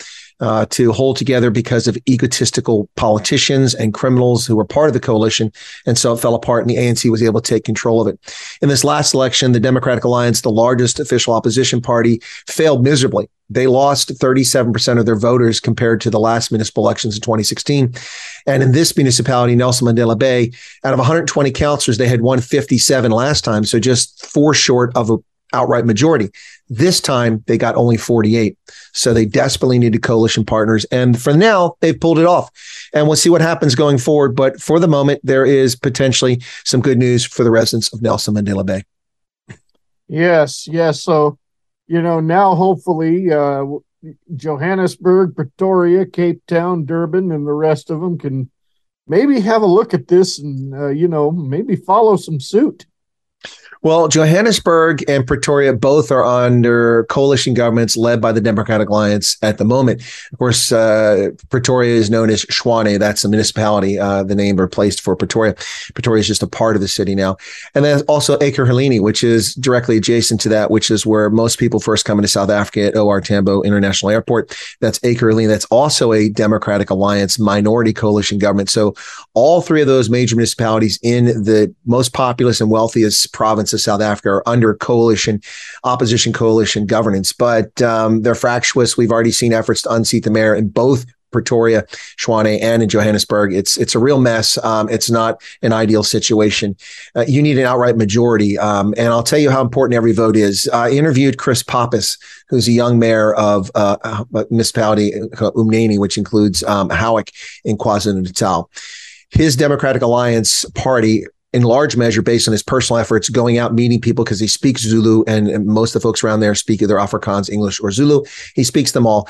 And uh, his personal intervention, campaigning on the trail, meeting people in villages, meeting people in the town, meeting people in the informal settlements. His party won an outright majority by 42 votes. And they went to retirement homes and got people to vote. And if they had missed, say, 21 elderly women in a retirement home, they would not have a majority and the city would be in the same throes of corruption that it's been in for 28 years. So, folks, every vote matters. Every vote matters. And if you don't believe that's true, Uncle Fester, also known as John Fetterman, our candidate here running against our little Turkish soldier, Mehmet Oz in Pennsylvania, won the mayorship of Braddock, Pennsylvania by one vote in the Democratic primary when he became mayor. And of course, there was no Republican run against him, so he became the mayor of Braddock.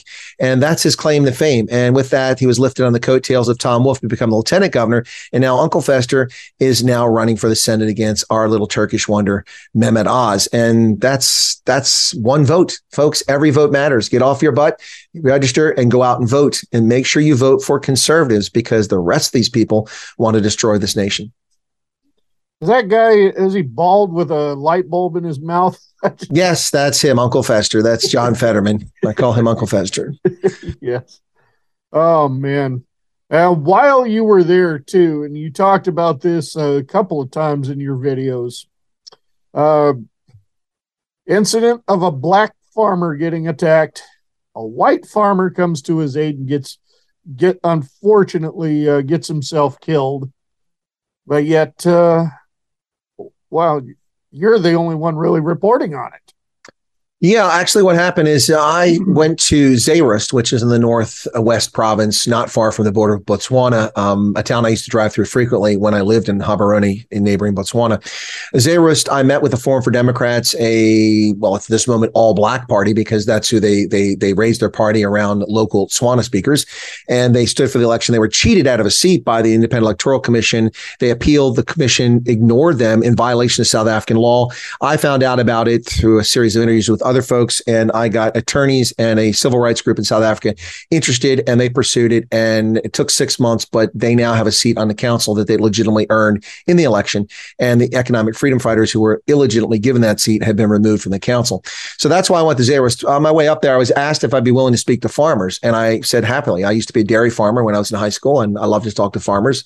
It's a good, uh, solid uh, group of people. So I went there. They didn't tell me the topic. They actually didn't tell me where to go. I guessed where to go. It turned out to be the right place, the the cattle auction site. that seemed like the only place to go, and it was the right place.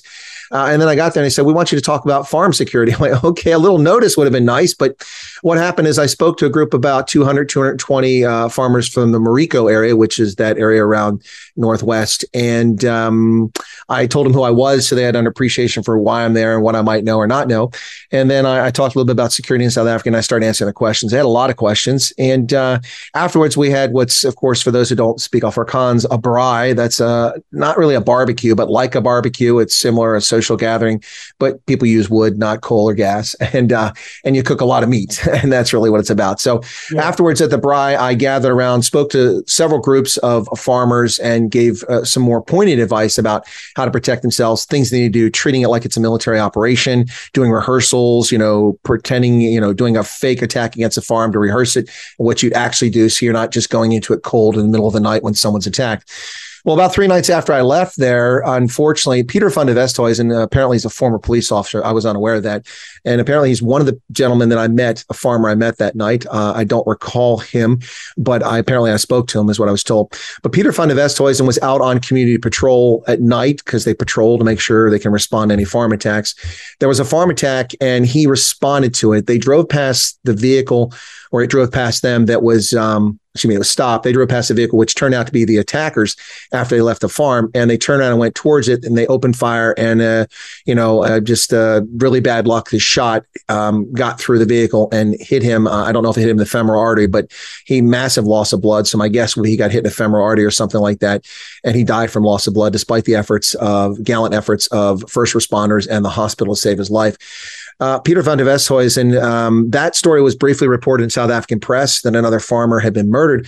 What the South African press neglected to tell anybody because it doesn't fit the political narrative is that Peter van de Westhuizen and that farm patrol were responding to an attack against Daniel Salike's farm. Now, I know a lot of people may not be familiar with South Africa, but Salike is not exactly a European surname. It's a surname of a black South African commercial farmer. His farm was attacked, and the white farmers responded to protect him, not because he was black, but because he was a farmer and he was a member of their community. Peter van der Westhuizen gave his life defending Daniel Salike, a black farmer, and not a single media outlet in South Africa told anyone that fact because they prefer to run the narrative that black and white South Africans hate each other and the whites are racist and they're colonialist and they've stolen all the land. When in reality, that's simply fiction. There's fiction there. So Peter van Westhuizen is no longer with us.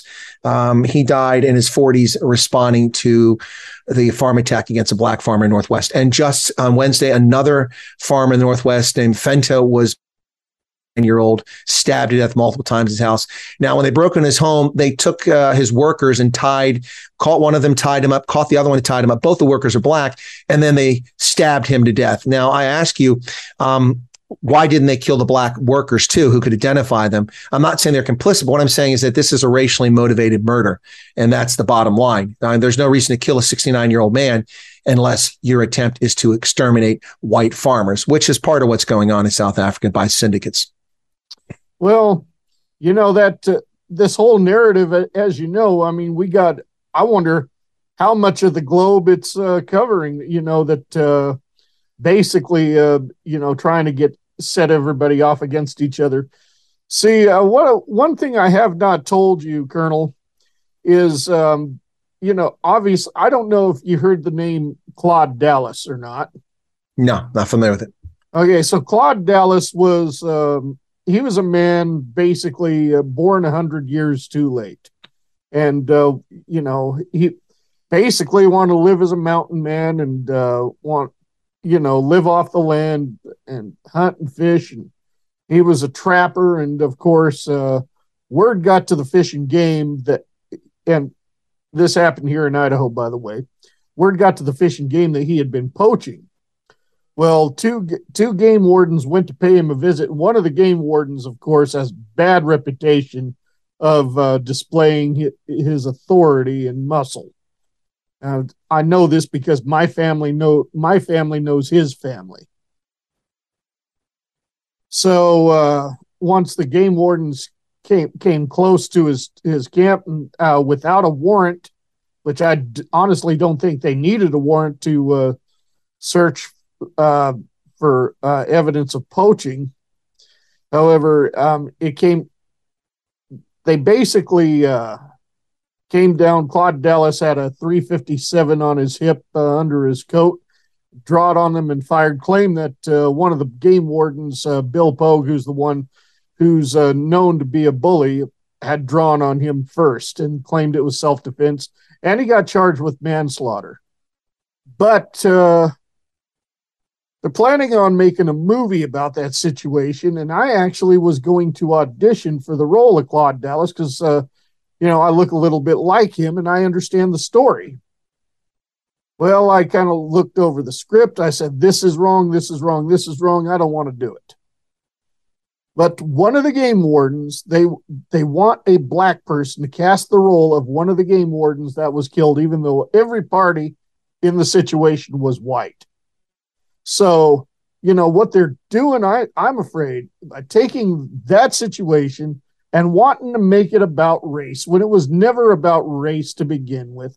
So you got the younger generation going to see this you know and since claude dallas is now he's served his time and he's out now they're going to look at him oh he's a racist who killed a black man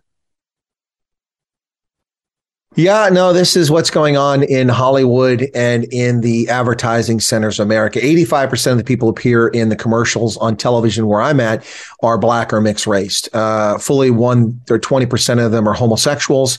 Um, homosexual couples are a good five or 10%. White women make up about 5% of the ads, and white males only appear in erectile dysfunction and medical dysfunctions ads, um, or they're just in the background. They're not, they're not the key part of the ads. It's a disgrace. Um, listen, you know, uh, for years I've had to listen to the nonsense about how people are not represented, but the reality is Black Americans represent 13% of the population. It's a declining percentage of the population because of unconstrained illegal criminal alien invasion of our borders. So Black Americans are shrinking as a percentage population.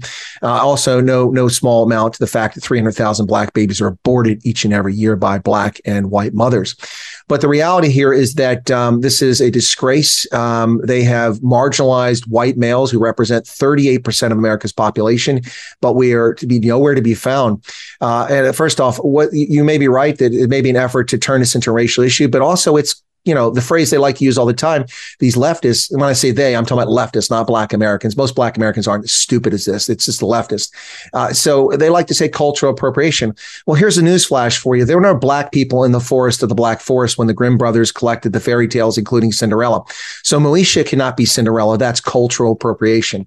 As far as women having braids, um, Heidi had braids hundreds of years ago, and Vikings have had braids for thousands of years. So when black folks braid their hair, that's cultural appropriation. Yet I've been told that white women doing is cultural appropriation of black. This is asinine, stupid stuff. First off, imitation is the greatest form of flattery, and people need to get beyond themselves. But this this intentional um, elimination of white males from public view is a disgrace when we represent 38% of the population. And it is a distortion of what's going on out there. As a consequence, we have all sorts of situations in which children are growing up with a distorted view. Let me give you an example, Billy. We might have talked about this before. I don't know if we have, but when I first started teaching at the War College uh, back in 2015 after I returned from Ethiopia, this was the time of uh, all the fairy tale nonsense of hands up, um, you know, Ferguson, Missouri, that was a lie. Um, Freddie Gray, that was a lie. Trayvon Martin, they were all lies. You know, George Zimmerman, the white man, uh, dude, he's Hispanic. Um, yeah, he may be white Hispanic, but he's Hispanic. Get your facts right. But all this nonsense, this intentional racial division of America by Barack Hussein Obama and his feral administration. I came back and um, I would go to eat lunch because I was just getting uh, adjusted to my office and and and learning the research stuff there and preparing my my um, syllabi for the coming year, which started in a couple months. And that summer we have um, we have interns that come from all the top schools around the country, particularly in the East Coast. They'll come to the War College because they want to put it on their CV to say, "Hey, I was an intern for Professor so and so," and so they work for a lot of our civilian professors. Anyway, I would I'd be at lunch and I'd just eating something, reading a newspaper magazine, and I'd hear them talking, and they're talking about all these issues about racism in America. And, and, and so I started doing informal surveys, and I did this over the course of three summers. And I'd say, well, you guys talk as if you know um, this is a major issue. Or how much of America do you think is actually black or African American? Now, these are Billy students who go to Yale and to Princeton and to Columbia and you know and place Bucknell places like that, and many of them said 45% of Americans are black. Others said 35, 30. Uh, only on about um, 10% of the cases of talking to these interns did I ever get anyone remotely close to the answer of 13%. Um, this is how uninformed Americans are about their own society because it's 24 hours a day as if America is a black country. Now, Americans who are black are Americans and they are part and parcel of this country. They've contributed to this country from the very beginning, either as free men and women or as slaves uh, those who were here enslaved. They have been a long part of our history. Thankfully for them, we have amazing things like jazz music and we have fantastic parts of our culture that are part of America because their contributions and they've integrated and mixed with many Americans, either willingly or otherwise. The point of the story here is that um, when you distort what's actually happening, you get people who don't even understand their own country. I mean, it's like you know when you go out and you say, "Well, um, did you know that um, that um, so and so said this, and uh, and they said that's terrible. That's why I think Donald Trump's a racist. Well, actually, Joe Biden said that, and then people are just gobsmacked because they know nothing about what's going on. This is a really disturbing situation when you have undergraduates and postgraduate students from Ivy League schools who don't even know the percentage of our population that's Asian, Hispanic, white, and black. And that's why we have this situation here now. Uh, that's the flavor of the day now. Remember about 10 or 15 years ago, it was all Hispanic and Ricky Martin, everything, every commercial was suddenly Hispanic. And then that faded away.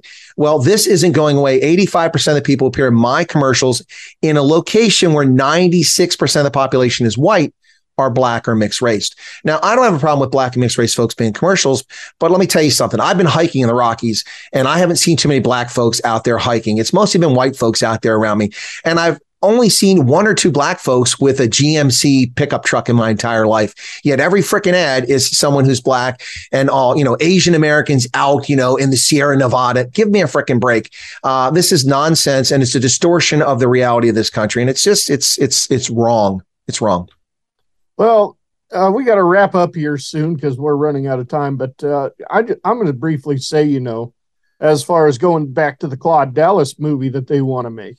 Yeah. You know, I mean, uh, the little the remake of the Little Mermaid. I honestly don't care, and I don't have a problem with that. A Black Doctor Who. I don't care, and I don't have a problem with that. Uh, but in this situation, uh, where uh, Claude Dallas killed two game wardens, and uh, you want to make one of them black when they were both white. Number one, you're showing disrespect to the family of the victim, and and basically pouring salt in the wound. Num- number two, this is a serious situation. You know, got to tell the story as it is, and not make it into something else. Yeah, no, absolutely, and and you know we get a distortion. So I mean, very quickly about that, you know, uh, we had the All American Girls Professional Baseball League during the uh, Second World War because men were away. There were no black women in that, and they made a 1992 movie with um, the likes of Rosie O'Donnell, Madonna. Oh gosh, called A League of Their Own. Uh, now there's a comedy series, and um, many of the players are black women. That's cultural appropriation. That's fraud, and that's a distortion of history. That is not. Now, uh, there were no black women because of racial discrimination. Let's just be honest about it. Don't rewrite history and then call people a systemically racist society when you're actually lying about our history. Because people will go, wait a second. If there are black women playing professional baseball in the 1940s, how can you be a racist society? Well, there weren't black women. It was a racist society.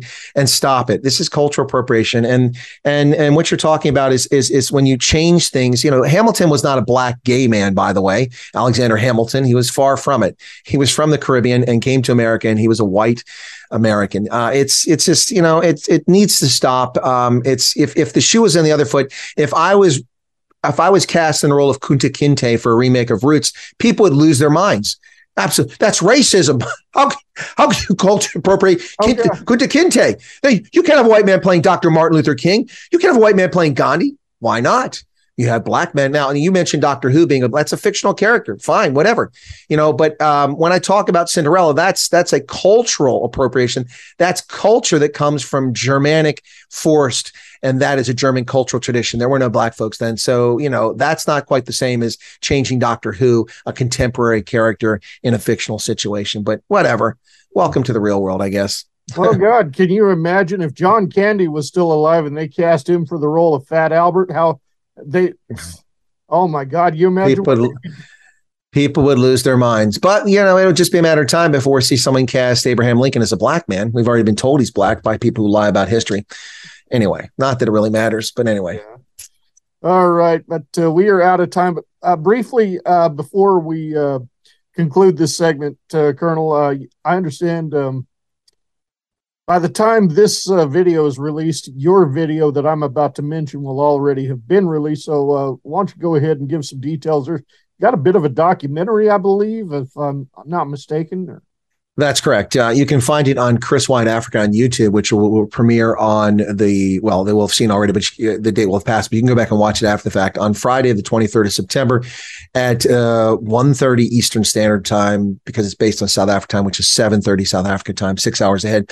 It's uh, Groot Constantia, which is South Africa's oldest surviving vineyard. It's a documentary on the wine industry in the Western Cape, including the history of slavery, uh, mixing of races, the arrival of the Huguenots, the French Calvinists who came there, contributed to the wine industry industry and viticulture, and also about the actual vineyard itself. It's done with the uh, the chief executive officer of this not for profit vi- uh, winery, uh, Jean Naudé, and myself. And I think that people find it fascinating.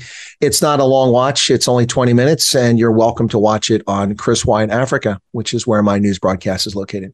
All right. Well, Colonel, it's always a pleasure talking to you. Thank you so much uh, for joining the show, giving some insight, and uh, glad you had a good time while you were down there. I envy you that because, uh, you know, when I was in South Africa, like I say, it was an in and out trip. I only got to see part of Johannesburg and uh, the inside of a casino when I already lived in Vegas at the time. you didn't see much of South Africa, say least, but I did see seven of nine provinces in a 30 day trip. And uh, what an amazing adventure. I met some of the most famous and influential South Africans from politics, from music, and uh, from um, other parts of the society. It was incredible. And, and I'll be repeating the experience a few months down the road, but it was something else. Yeah, yeah. The only differences I noticed while I was in South Africa is they were driving on the opposite side of the car and the opposite side of the street. Being in Johannesburg, seriously, even though I was in a different country, you've been to one big city, you've been to them all. So that's just my feel. Well, like many Anglophone countries, they drive on the wrong side of the road. And I say that because we drive on the right side of the road. They drive on the left side. So they're wrong. uh, Colonel, thank you so much. And uh, we'll be speaking again soon. Cheers. All right. All right. There you have the conversation with Colonel Chris Wyatt. It's always good talking to him. Time to go to our next music set. Coming up, we have Sweet Tea Trio, going to be followed by Forever Still. Then we got D. Ramsey, Josh Bricker, and Another Way of Life. Be right back after this. How dare you and who in the hell fuck do you think you are? You're listening to Outlaw Radio, where we're proper gentlemen because we always ask. Mind if I fart? You really know how to waste a Cialis, don't you? You're abusing my fans. Bet he's with you, telling you now how he's in love and can't live without your sweet kisses and your sweet smile. Might feel like heaven for a little while. You probably won't listen, you're probably gonna laugh.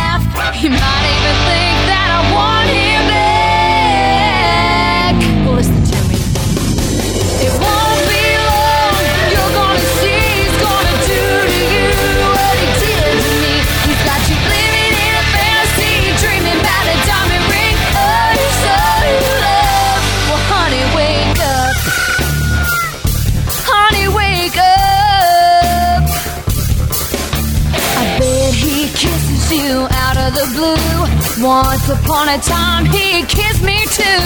Like Sleeping Beauty and her prince.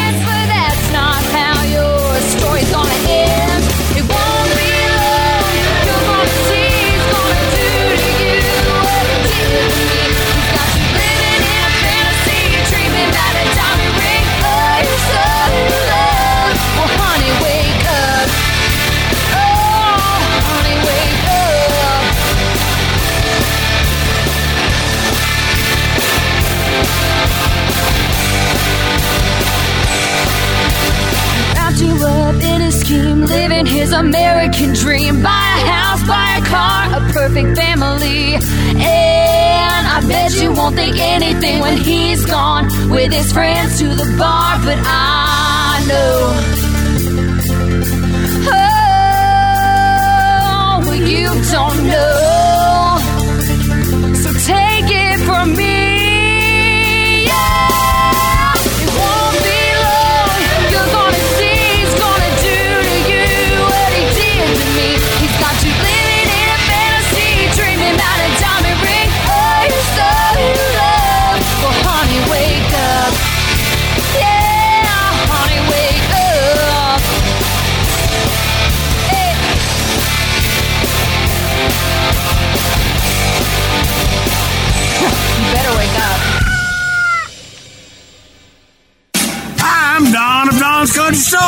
Store. We're your one-stop shop for night crawlers, stink bait, animal calls, fishing license, deer weigh station, mash liquor, rocking chairs and shotguns, fireworks, Berlin's world famous pies, Civil War memorabilia, reading material, castor VHS tapes, and the newest fax and telex machines. We also offer hog feed, chicken feed, and Merlin's hominy grits. We have patriotic items too.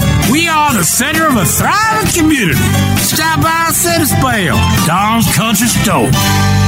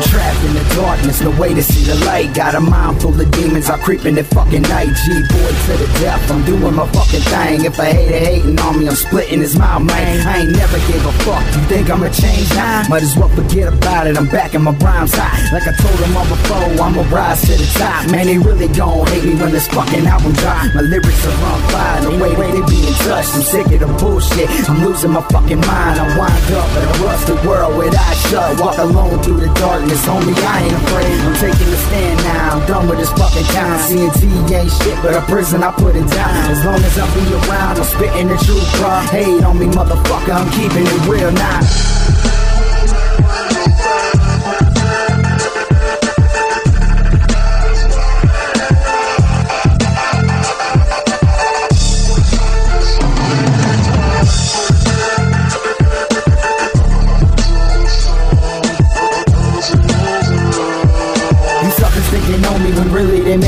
Laugh. Talking about I fell off, but homie, I'm here now. My lyrics are heated heavy, something like a war zone. I'ma be the hottest with it, I'm killing these rap songs. I'm a hip hop baby, you know that I get it in. Dropping track at the track, I'm putting that work in. Motherfuckers can't stop me, cause baby, I'm in the zone. Motherfuck the haters play it, they want it, then bring it on. I'm ready for war, bitch, I'm never gonna back down. I ain't never been a pussy, so fuck 'em, it's going down. Seven years in the game, I started at 15, and I'm still rolling potty, you know what I fucking mean. The one that only Ramsey, they know that I keep it real. I ain't wasting no time on the motherfucking real. I do what I gotta do to make it up in this game. Why y'all hating on me? Y'all some motherfucking lame.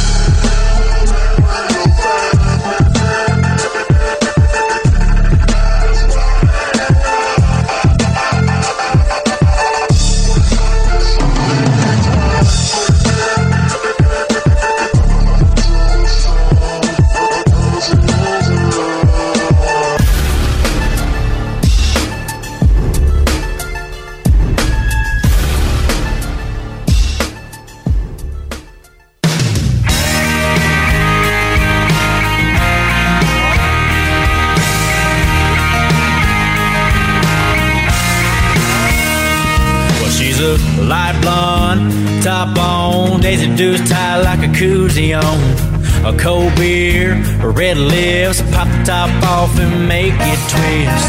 A Bud Light, so right, shaking that money maker all night. Cause this girl right here is my favorite kind of beer. It's gotta go down smooth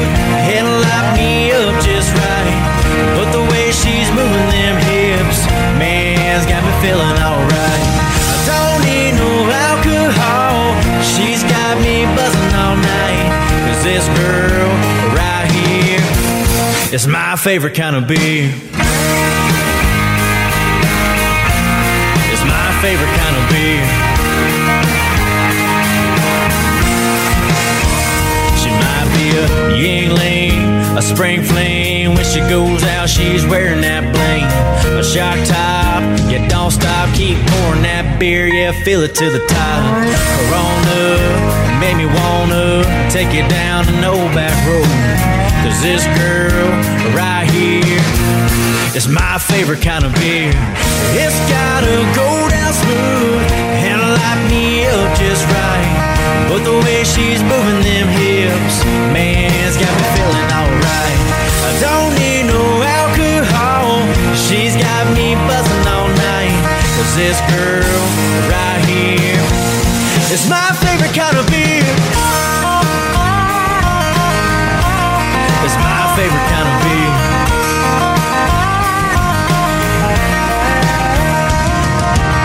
A Bud Light, so right. Corona made me wanna a shot top. Yeah, don't stop. Gon' fill it to the top. It's gotta go down up just right.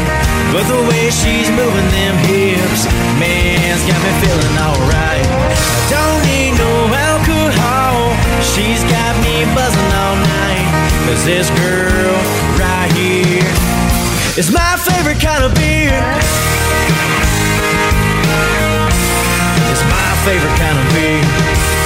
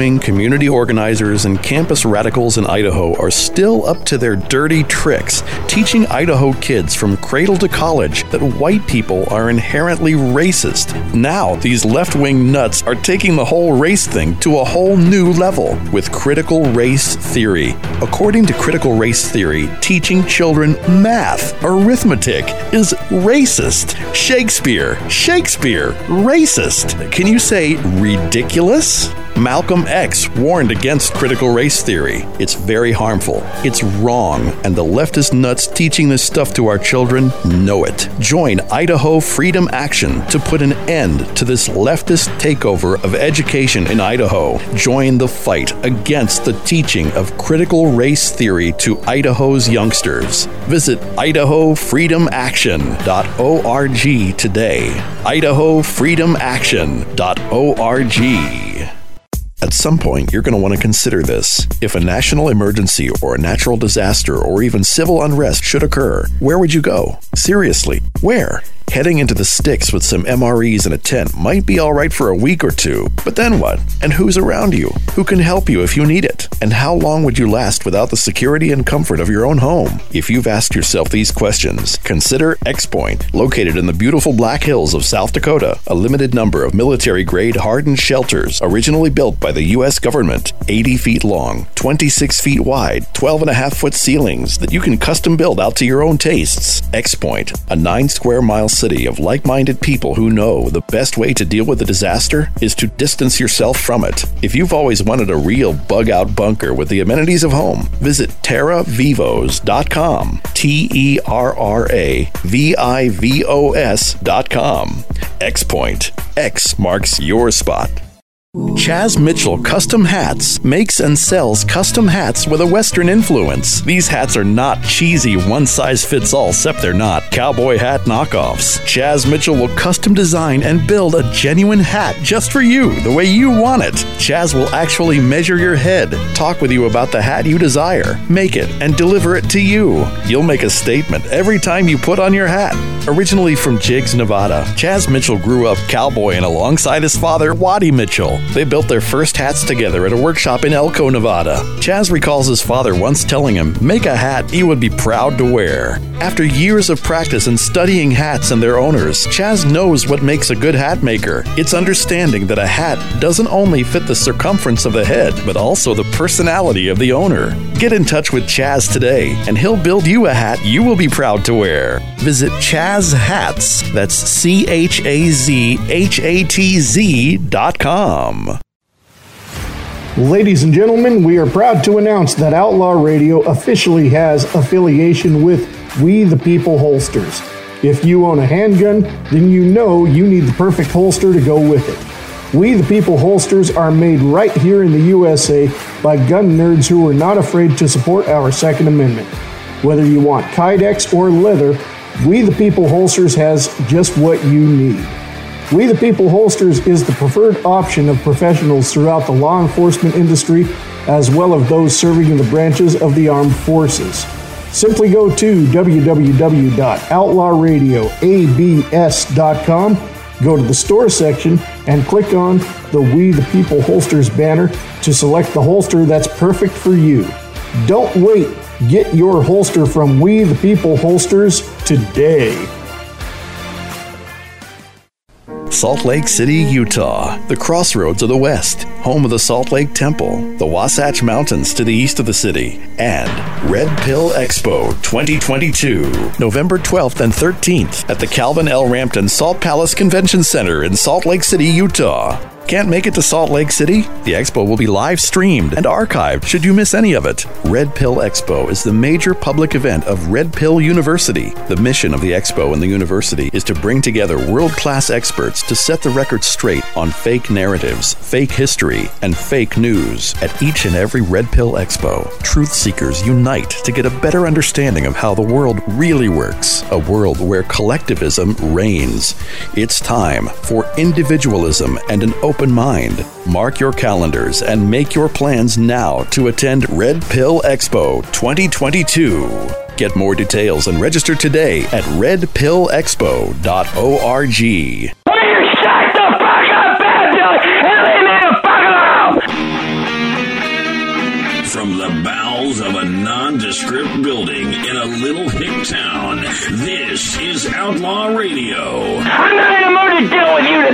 you stupid asshole! Asshole! Asshole! Asshole! All right, ladies and gentlemen, welcome back to Outlaw Radio, brought to you by Cold Cock Whiskey. Raise your glass, take a shot. You must be 21 years of age or older to drink. Hunter Athletic, Gear Up Let's Train, and Neutronics IGF 1, making men men again. The songs you just heard, you just heard Another Way of Life with Fade Away. Before that, Josh Bricker with My Favorite Kind of Beer. Before that, my good friend, the late D. Ramsey with Forgotten. And, buddy, you are definitely not forgotten. Before that, Forever Still with Scars. And starting off the whole set, Sweet Tea Trio with Wake Up. All right, moving right, up, right along, it's time to go to the icon, Stephen James with the Steve Solution. Here we go. If you have any trouble voting, they have officials there at the election site to assist if you need assistance. That's what they're there for. They cannot tell you who to vote for, how to vote, whatever. That is against so many laws, it's not even funny. And if there's ever a whiff of that, I think every vote in a particular precinct could be nullified. And certainly the participant could find him or herself doing some jail time. This is the Steve Solution with Stephen James on Outlaw Radio. Ladies and gentlemen, welcome to the Steve Solution. I know it's been a minute since we've been here, but God damn it, are we back right now? And we have got a fun filled episode for you, right, Bad Billy?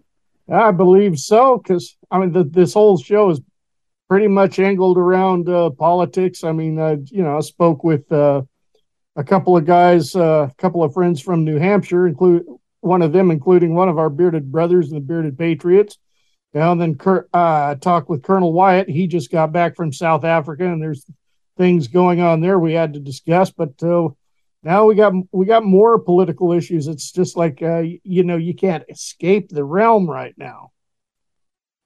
Well, all I can really say is, you know, I don't know that I've ever uttered these words before, but God bless the state of Florida. and long live Governor DeSantos. Uh, yeah. Better say it right, DeSantis. No, don't. Oh, DeSantis, sorry, my bad. yeah, I S at the end. But uh, yeah, I mean, uh, he he took a page out of uh, Governor Abbott's book. Say, hey, you want immigrants? Here You want go. him? You got them. And cheers to him for doing it. And not only did he send them to, you know, a so-called sanctuary city, he sent them to an exclusive island full of fucking rich people. How do you fucking not love that shit? You know what, Steven? Have you ever seen a movie by uh, Mel Brooks called Life Stinks? Yep. And I'm it- a big Mel Brooks fan. Love that movie. Yeah, that, just, you remember that part where all the homeless people crashed uh, that uh, rich party? I mean, the Mel Brooks, of course, he's rich himself and took on a bet that uh, he had to live so long with on the streets with a bunch of bums, and and uh, he honored his end of the deal, but the guy he made the bet with didn't. So it's like, okay, you're gonna fuck me. You're gonna fuck me out of everything I own. Let's let's play the game. And he had the he had all those homeless people crash that party. You know, the funny thing is, if you were to ask Mel Brooks right now about this whole Florida thing, he'd say it's inhuman. You can't do that to people because, you know, he's a typical Hollywood liberal, a, albeit a very funny one because, I mean, damn.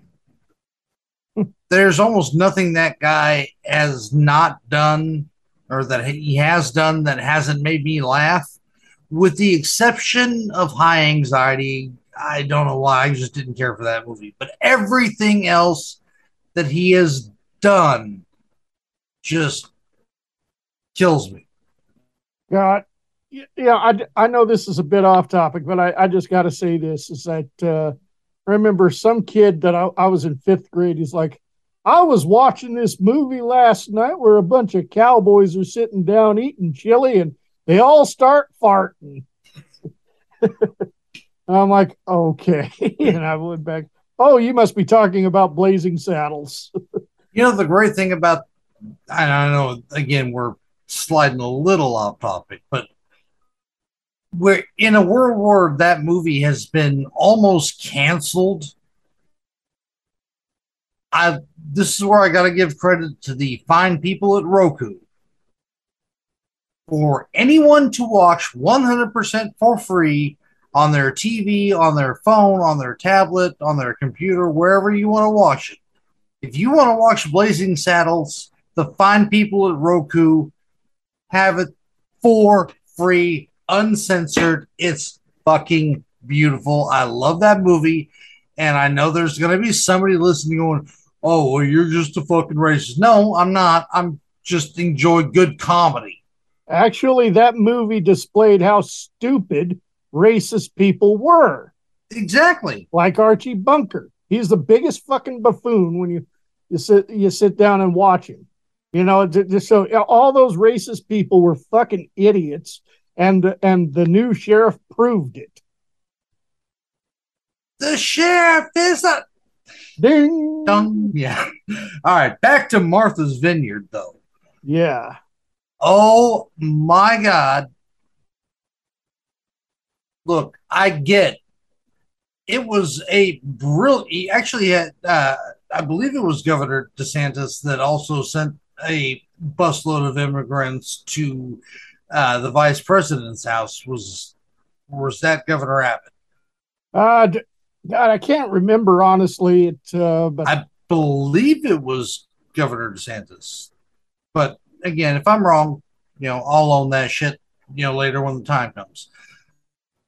But sending literally, you know, bus or bus loads, I forget which it is, to the right vice president's house.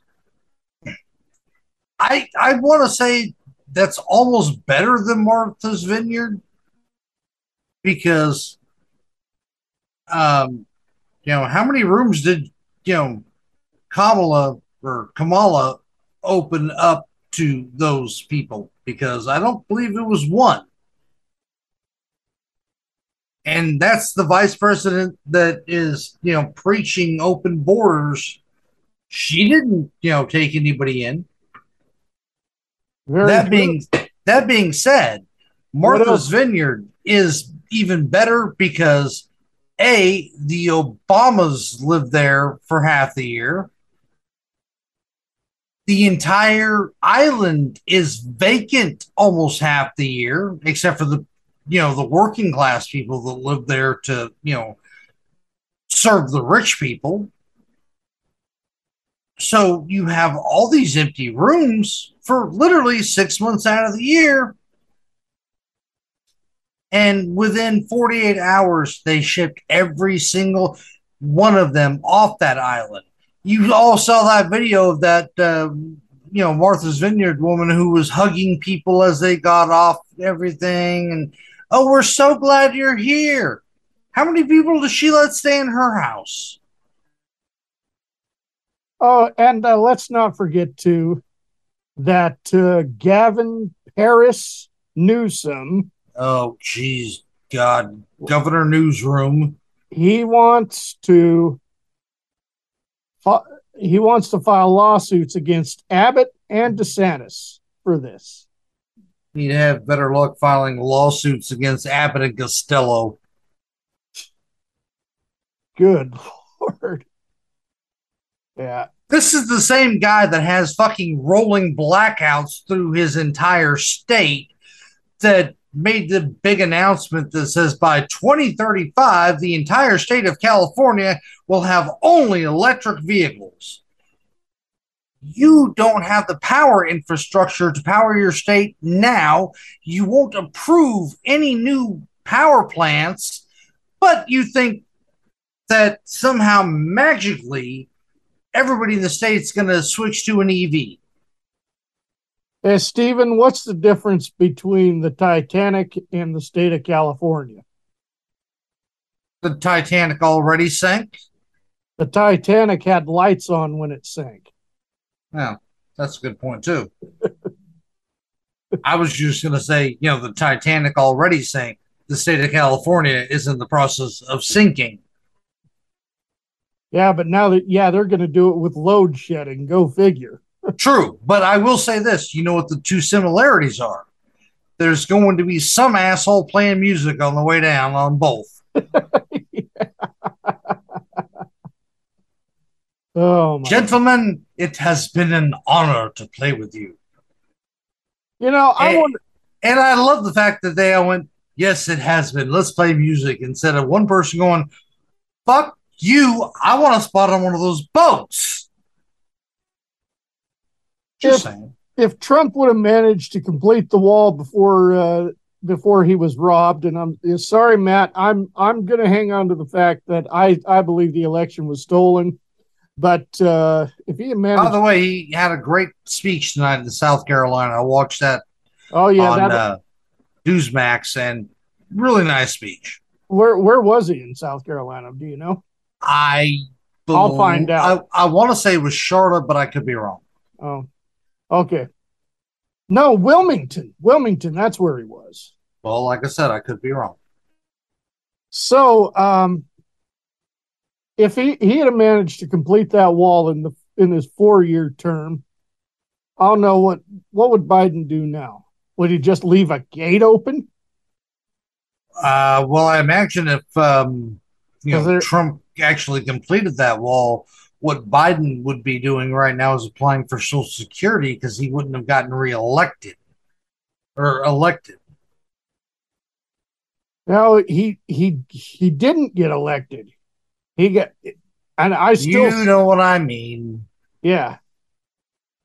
But it would have been beyond the shadow of a doubt because we wouldn't have had this massive immigration problem we have right You know, and yeah, isn't it funny too that you heard you heard Bill Clinton and you heard Barack Obama saying the exact same things that Trump said. Only Trump Trump said it, he became a racist when it you know he talks about immigration. But yeah, those those two said the exact same things. You know, And- every single president, including Biden, by the way, says border security is very important.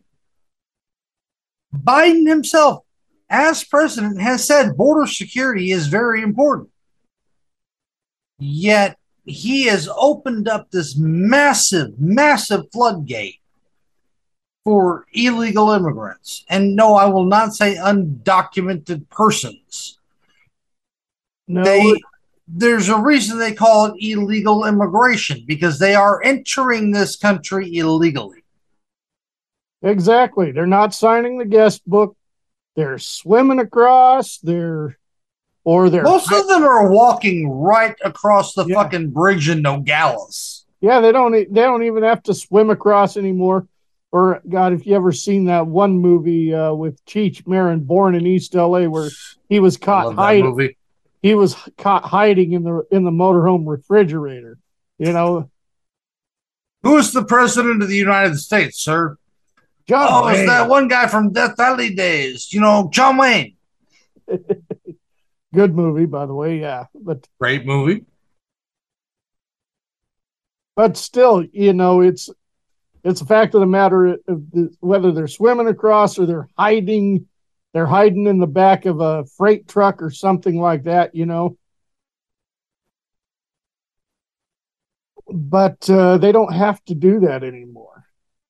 It's like you know, it's I've like- said I've said for years now. Oh, sorry. Go ahead and make your point. I, I thought you were done. I said it's like there's somebody standing on our side of the border ringing the fucking dinner bell. You know, I have said for years, mainly because this country really was built on the backs of immigrants, and it will continue to be built on the backs of immigrants because they are the ones that are willing to do the hardest, most fucked up, labor intensive jobs. I welcome immigrants into this country. Oh, but not unless if you ask these two fucking bitches, these two worthless fucking bitches. Kamala and AOC? no, no, they, they, these are they, they aren't that popular, but they were. Oh, But I didn't uh, know that there was any two more worthless bitches out there, but okay. No, these two girls, they they took Lee Greenwood's beautiful song, and I'm I'm going to recite the lyrics. I'm not going to sing them. I'm ashamed to be in America, uh, or I'm ashamed to be an American, and I won't forget the slaves that died that built this land. Fuck Trump and I- fuck the USA. So they're parodying Lee Greenwood. Yeah, and Well, I, I would fantastic. That's no. That's again, I'll, fair- I'll I'll ask the question: How many of the, these? No, I won't say undocumented.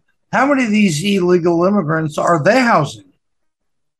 Or even if they don't want them in their house, I can understand not wanting them in their you know personal space. How many of them are they personally paying for for uh, a motel room, an apartment, you know, some kind of how many people, how many of them are they personally paying for? Not through a charity. You know, how many Juan Gonzalez, Gonzalez Jorge Rodriguez are they paying for personally to house? Hmm. None? Oh, but they're but they're. First off, I'll quote, and I don't ever quote Tom Cruise from anything or Oliver Stone because they're both fucking nut jobs. But I will say this from the Oliver Stone movie, as said by Tom Cruise. They say if you don't love America, then get the hell out. hell out. Well, I love America. So, how many of you people claim to hate America so much, yet are still li- living under the blanket of our freedom? Canada's got plenty of goddamn room, and they love rich people in Canada. So go the fuck there. Oh yeah, and you want to? Yeah, they say something too about uh, oppression. Oh, Canada's under serious oppression right now. Yeah, well, but it's liberal oppression, so they're okay with that. Yeah, until they until they experience it for themselves, because even liberals in Canada now are getting tired of fucking uh, Fidel Castro, Justin Trudeau. Well, I mean, we saw the you know height of that during the fucking trucker convoy. Which, by the way, a bunch of American truckers joined that cause. When was the last time Americans joined a Canadian cause?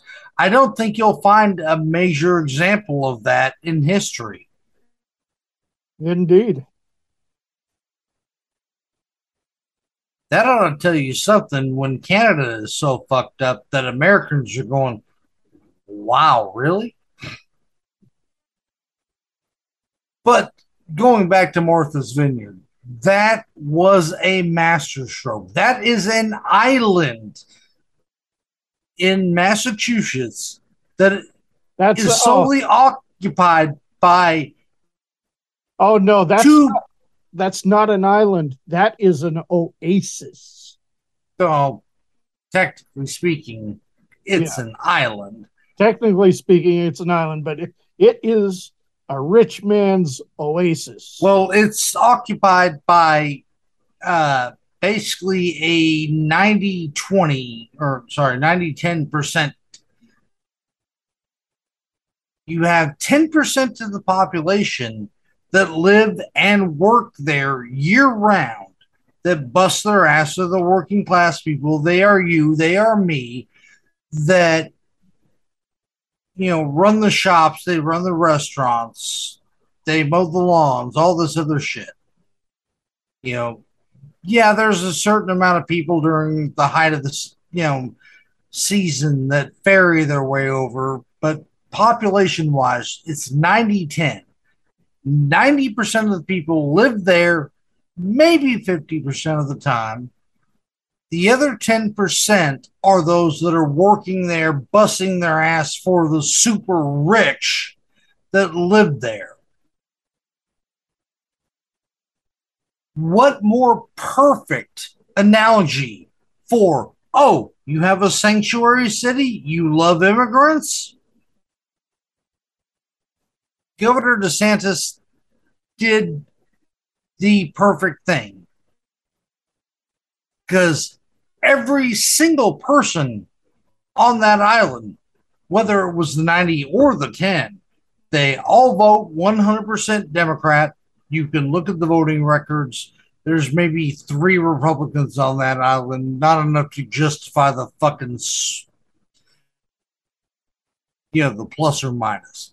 Everybody there is a Democrat. Oh God, considering it's Massachusetts.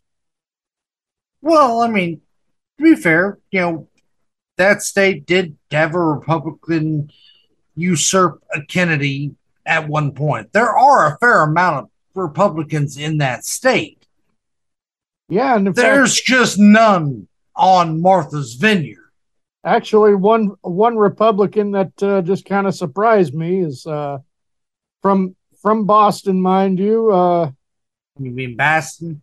Boston, yeah, Boston. You gotta, You you gotta remember to, you know, park your car and have it Yard.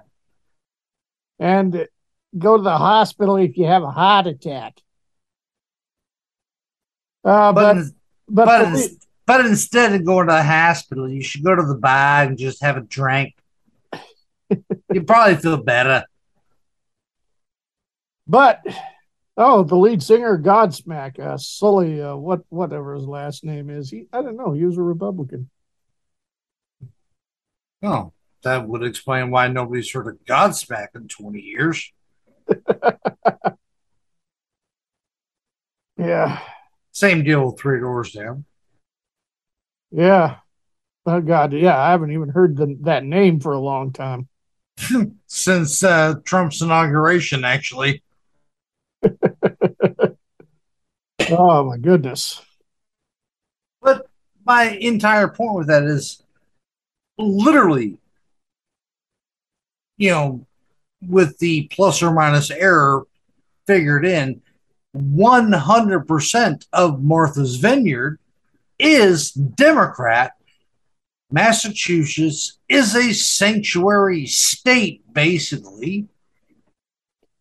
And Okay. mind, mind you too that I mean I've always heard that uh, you know under under a Democrats or excuse me a Republicans regime, the rich get richer, the poor get poorer, but yet you got these uh, Democrats on Vin uh, at Martha's Vineyard, and uh, how much of uh, their did they donate to the homeless?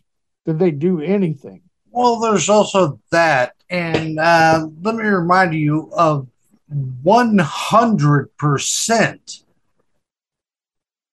of the non business owning stat uh, people of Martha's Vineyard. Just the people that work at the businesses in Martha's Vineyard. 100% of those people are not homeowners. Why? Because they can't afford to own homes on Martha's Vineyard. They're lucky to rent fucking guest house or apartments. then again, uh, you know, this the way it's going now, I mean, how can anybody afford uh, afford a house or, you know, I mean, if you really want to buy because you know, the cost of rent is going up. God and now we have we have elderly people elderly people that uh, are are like, well, what do I have what do I do this month? Do I eat or take my medicine? Well, uh, isn't that the classic Democratic line when they want to oppose Republicans? You know, the elderly Social Security people are going to have to choose between their medicine and their food, or they're going to be eating cat food. Well, now it's you know happening under a massive scale under a Democratic rule. Where's the relief for those people? Where's the relief for those on Social Security who are paying an electric bill three times the size that it was this time last year, who are paying quadruple at the fucking grocery store. I think uh, I liked what uh, Trump said it best to AOC. It's like we want to walk our dogs, not eat them. It's a very good line. Yes. Although I will say this when it comes between cats and dogs, if you prepare them properly, you really can't taste the difference. You're an asshole. Have you ever known me not to be an asshole? Never. My point is dropping all those immigrants right in the land of milk and honey, the richest of the riches. Not one of them opened up their home to any of these people. As a matter of fact, within 48 hours, they were shipped the fuck out of there because they didn't want them there. Despite the bitch that, you know, CNN touted on the news, hugging all of them when they were coming, you know, off the fucking plane or uh, airport fucking shuttle or whatever it was. Yeah, they stood there and they hugged them, or she did. Nobody, not one person on fucking Martha's Vineyard took in a so called immigrant refugee. Not one. Yet they want to bitch about Republicans not letting immigrants into this country so they can all take their fist, lube it up real nice, and shove it up their fucking ass. They're fucking hypocrites. Damn right they are. Hey, and uh, you know, it's would we know what kind of hypocrites they they were? I mean, obviously, you take uh, people like you and me who know from the beginning, you know, but uh, would anybody else know if the if this hadn't happened? Would they know what kind of hypocrite that uh, that that we have running our country right now? Would they know? No, see, that's the bitch about it is we still don't know unless you're really paying attention because where are all the news articles from even fucking Fox, CNN, MSN? Where are all their articles going? What the fuck is wrong with the people in the Hamptons or uh, Martha's Vineyard? Why don't they want these people? You know, I got none of them, none of the major news art outlets are saying, why the fuck don't you want these people? You say they belong here. I, I They gotta- all come they all come up with fucking excuses. Oh well, we have a housing thing in Martha's Vineyard. No, you don't. Fifty percent plus of the residences on Martha's Vineyard are vacant 60% of the fucking year. Why are you bleeding heart liberals who own these houses? Why aren't the Obamas housing immigrants in their house? No one's asking that fucking question to them. Let me say this, Stephen. We got to, and then- we got to wrap up here. But um, you know, this is all uh, an attempt to. It's a desperate move by the Democrats to get this massive blue wave because they want. I mean, New York and uh, Illinois are, are a couple of places that uh, you don't have to. You don't have to be a citizen of the country, and you don't have to have ID to vote. You know, and they want to make the rest of the country that way, and so they're really aimed at Texas and they're really aimed at Florida, you know, and um, it's it's and then somebody else said, well, immigrants need to flood Texas because Texas was stolen from Santa Anna.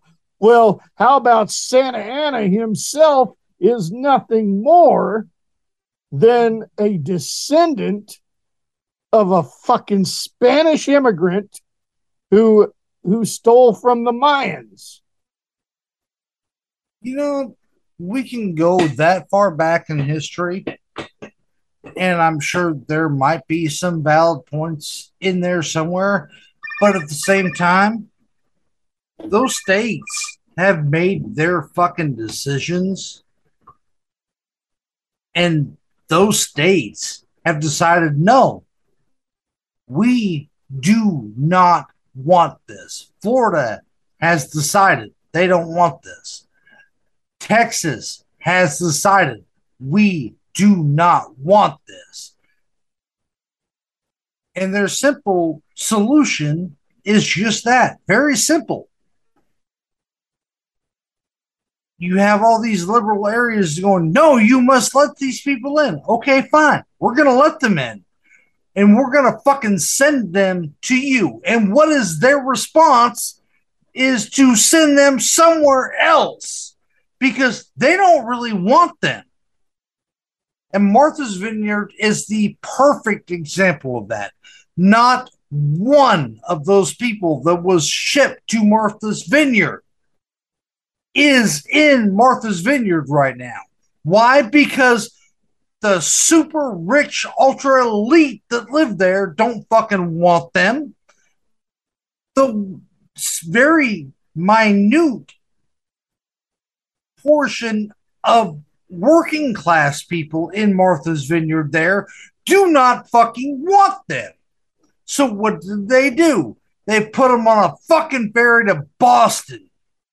Because why? None of them give a flying fuck about Boston. Boston? And by the way, Boston is going to fucking ship them somewhere else too.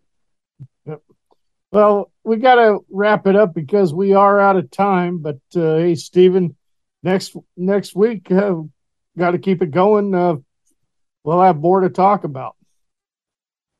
I'm already bored of the border. Not really. Just sounded good. No, uh, I really, this topic literally enrages the fuck out of me because you got all these stupid fucking liberal pricks that spout one thing, but none of them in their districts, their counties, their cities, and more importantly, their homes are housing any of these fucking people. They want everybody else to float the fucking bill. So I will challenge this to every fucking liberal that I doubt listens to this show, but I will challenge this. One of you somewhere house one, and I will max you fucking dollar for dollar. And if you want to bitch about it or if you want to take on his challenge, the number is 732. Yo, bitch! And I will play your shit on the air and I will respond to you. All right. Hey, we got to cut it. Uh, thanks a lot, Stephen. Love you, brother. And that will do it for this week's edition of Outlaw Radio. On tap for next week is always, as I say, to be determined. We're going to end the show with Scuzz Twittly. Yes, we're going to throw a little comedy to end the show with 300 pound mustache ride. Thank you very much for tuning in to Outlaw Radio, and I will be back next week. Are you tired of modern pop music that sounds like a dog fucking a squeaky toy? Well, that's why you're listening to Outlaw Radio. We tell bad bed music to piss up a rope. We give you our opinions, and if a fight breaks out, so fucking what? This is Outlaw Radio.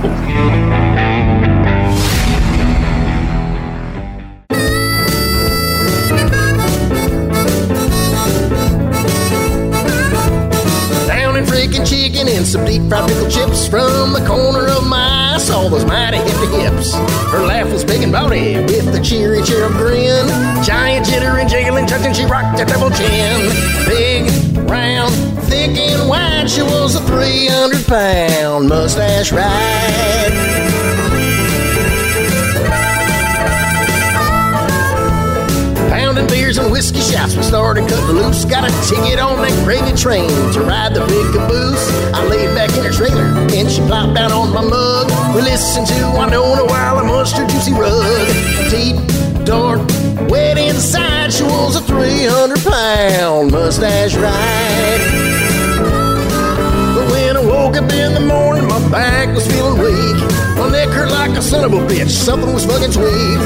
I went down to the doctor and he said sadly shook his head. My redneck was wrecked, my spine was hanging by thread. He said, I'm gonna have to cut your boy. Your bones are a disgrace. Too many chunky chicks have been sitting on your face. We'll get you feeling better, but you better slow it down. Keep your pussy eating under 250 pounds. Sweet, plump, Dixie fried. She was a 300 pound mustache ride. Tons of fun, but I damn near died. She was a 300 pound mustache ride.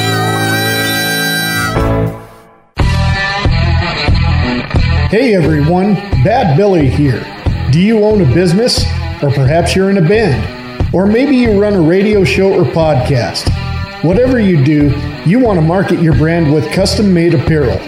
Look no further than Fresh Baked Tees. T shirts, hoodies, tank tops, caps, beanies, koozies, banners, and even masks.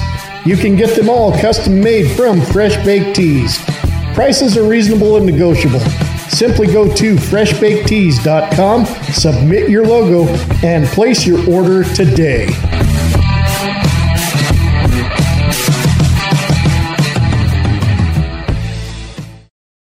Support Outlaw Radio and Friends and buy some cool stuff in the store section of OutlawRadioABS.com. Show the world how much you love Outlaw Radio with Outlaw Radio t shirts and hats. In the CTM store, a service of Caravan to Midnight, find items to help make your life easier and better. Get the best night's sleep in the whole wide world and more with My Pillow, pillows, and other products. Are you and your family prepared for the next unplanned emergency? Visit My Patriot Supply and purchase buckets of food with a 25 year shelf life. Check out We the People holsters, made in America by gun nerds who are not afraid to support and stand up for their Second Amendment rights. The Tactical Brotherhood is veteran owned, and the gear and other products they sell are all American made. A portion of your purchases go to support organizations for veterans. At concealedcarry.com, find news, get firearm instruction, and buy accessories and apparel. Visit outlawradioabs.com and click on the store link, a service of Outlaw Radio and AOW Productions.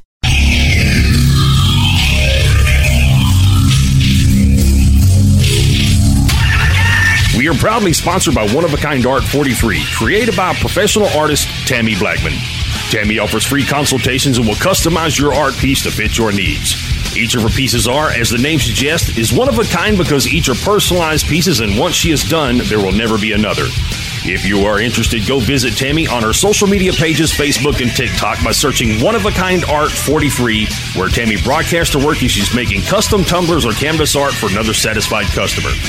You can always reach out to Tammy through her email at oneofakindart43 at gmail.com or call 409 234 5156. Although the prices vary, the quality is unmatched. Again, her social media pages are one of a kind with underscores between each word, followed by the word art and the number 43. Thank you again, Tammy, for another presence on this show. Pancakes. Hot, fluffy, delicious pancakes smothered in butter and warm maple syrup. Growing up in foster care, Terrence Williams always dreamed about big family gatherings around the breakfast table with Grandma in the kitchen, cooking up a big family breakfast. As a kid, he could almost smell that intoxicating aroma of those delicious hot and fluffy pancakes. As an adult, he has cultivated his love for cooking and his passion for food into his line of Cousin T's pancake mixes. I'm talking gourmet pancakes here. Go to cousinteas.com. Browse all the pancake choices including buttermilk, apple cinnamon, blueberry, and various limited edition pancake mixes. Show the world how much you love Cousin T's pancakes with Cousin T's apparel and drinkware. Go to cousintees.com. C O U S I N T S.com. Cousin T's, y'all, the best pancakes you have ever had. You can't cancel these pancakes. Get yours today. Hi, it's the Big Voice Guy. the one who intros and promos the show you're listening to right now. Hi, my name is Jim Hunt. I voice for a growing list of internet and terrestrial radio stations, podcasts, and businesses. I'd love to spread the word about yours too, no matter if the message is serious or silly. Whether you want the delivery to be hard hitting, voice of authority, or conversational, warm, and fuzzy. From fully produced station imaging and commercials to custom phone system messages on hold and IVR prompts, voiceovers for computer games to narrations for presentations, even post production, audio editing, and audio cleanup services. Yeah, I do them too. I'm your guy. I do business as Jim Hunt Voiceovers and Audio Services. My rates are reasonable and negotiable because I love internet radio too. Visit my website, jimhuntvo.com. I'm Jim Hunt, at your service. Put my voice and audio production skills to work for you. Let's do this. You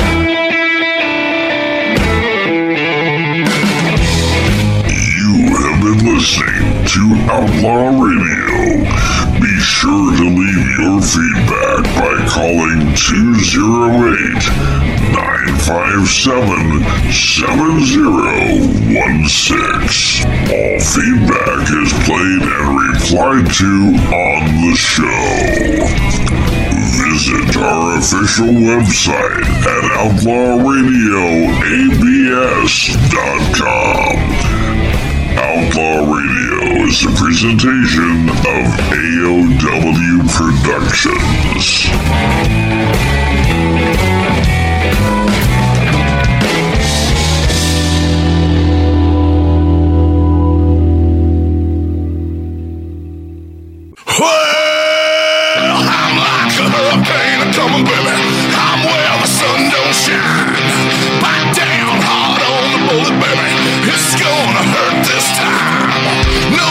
won't ever see it coming, baby.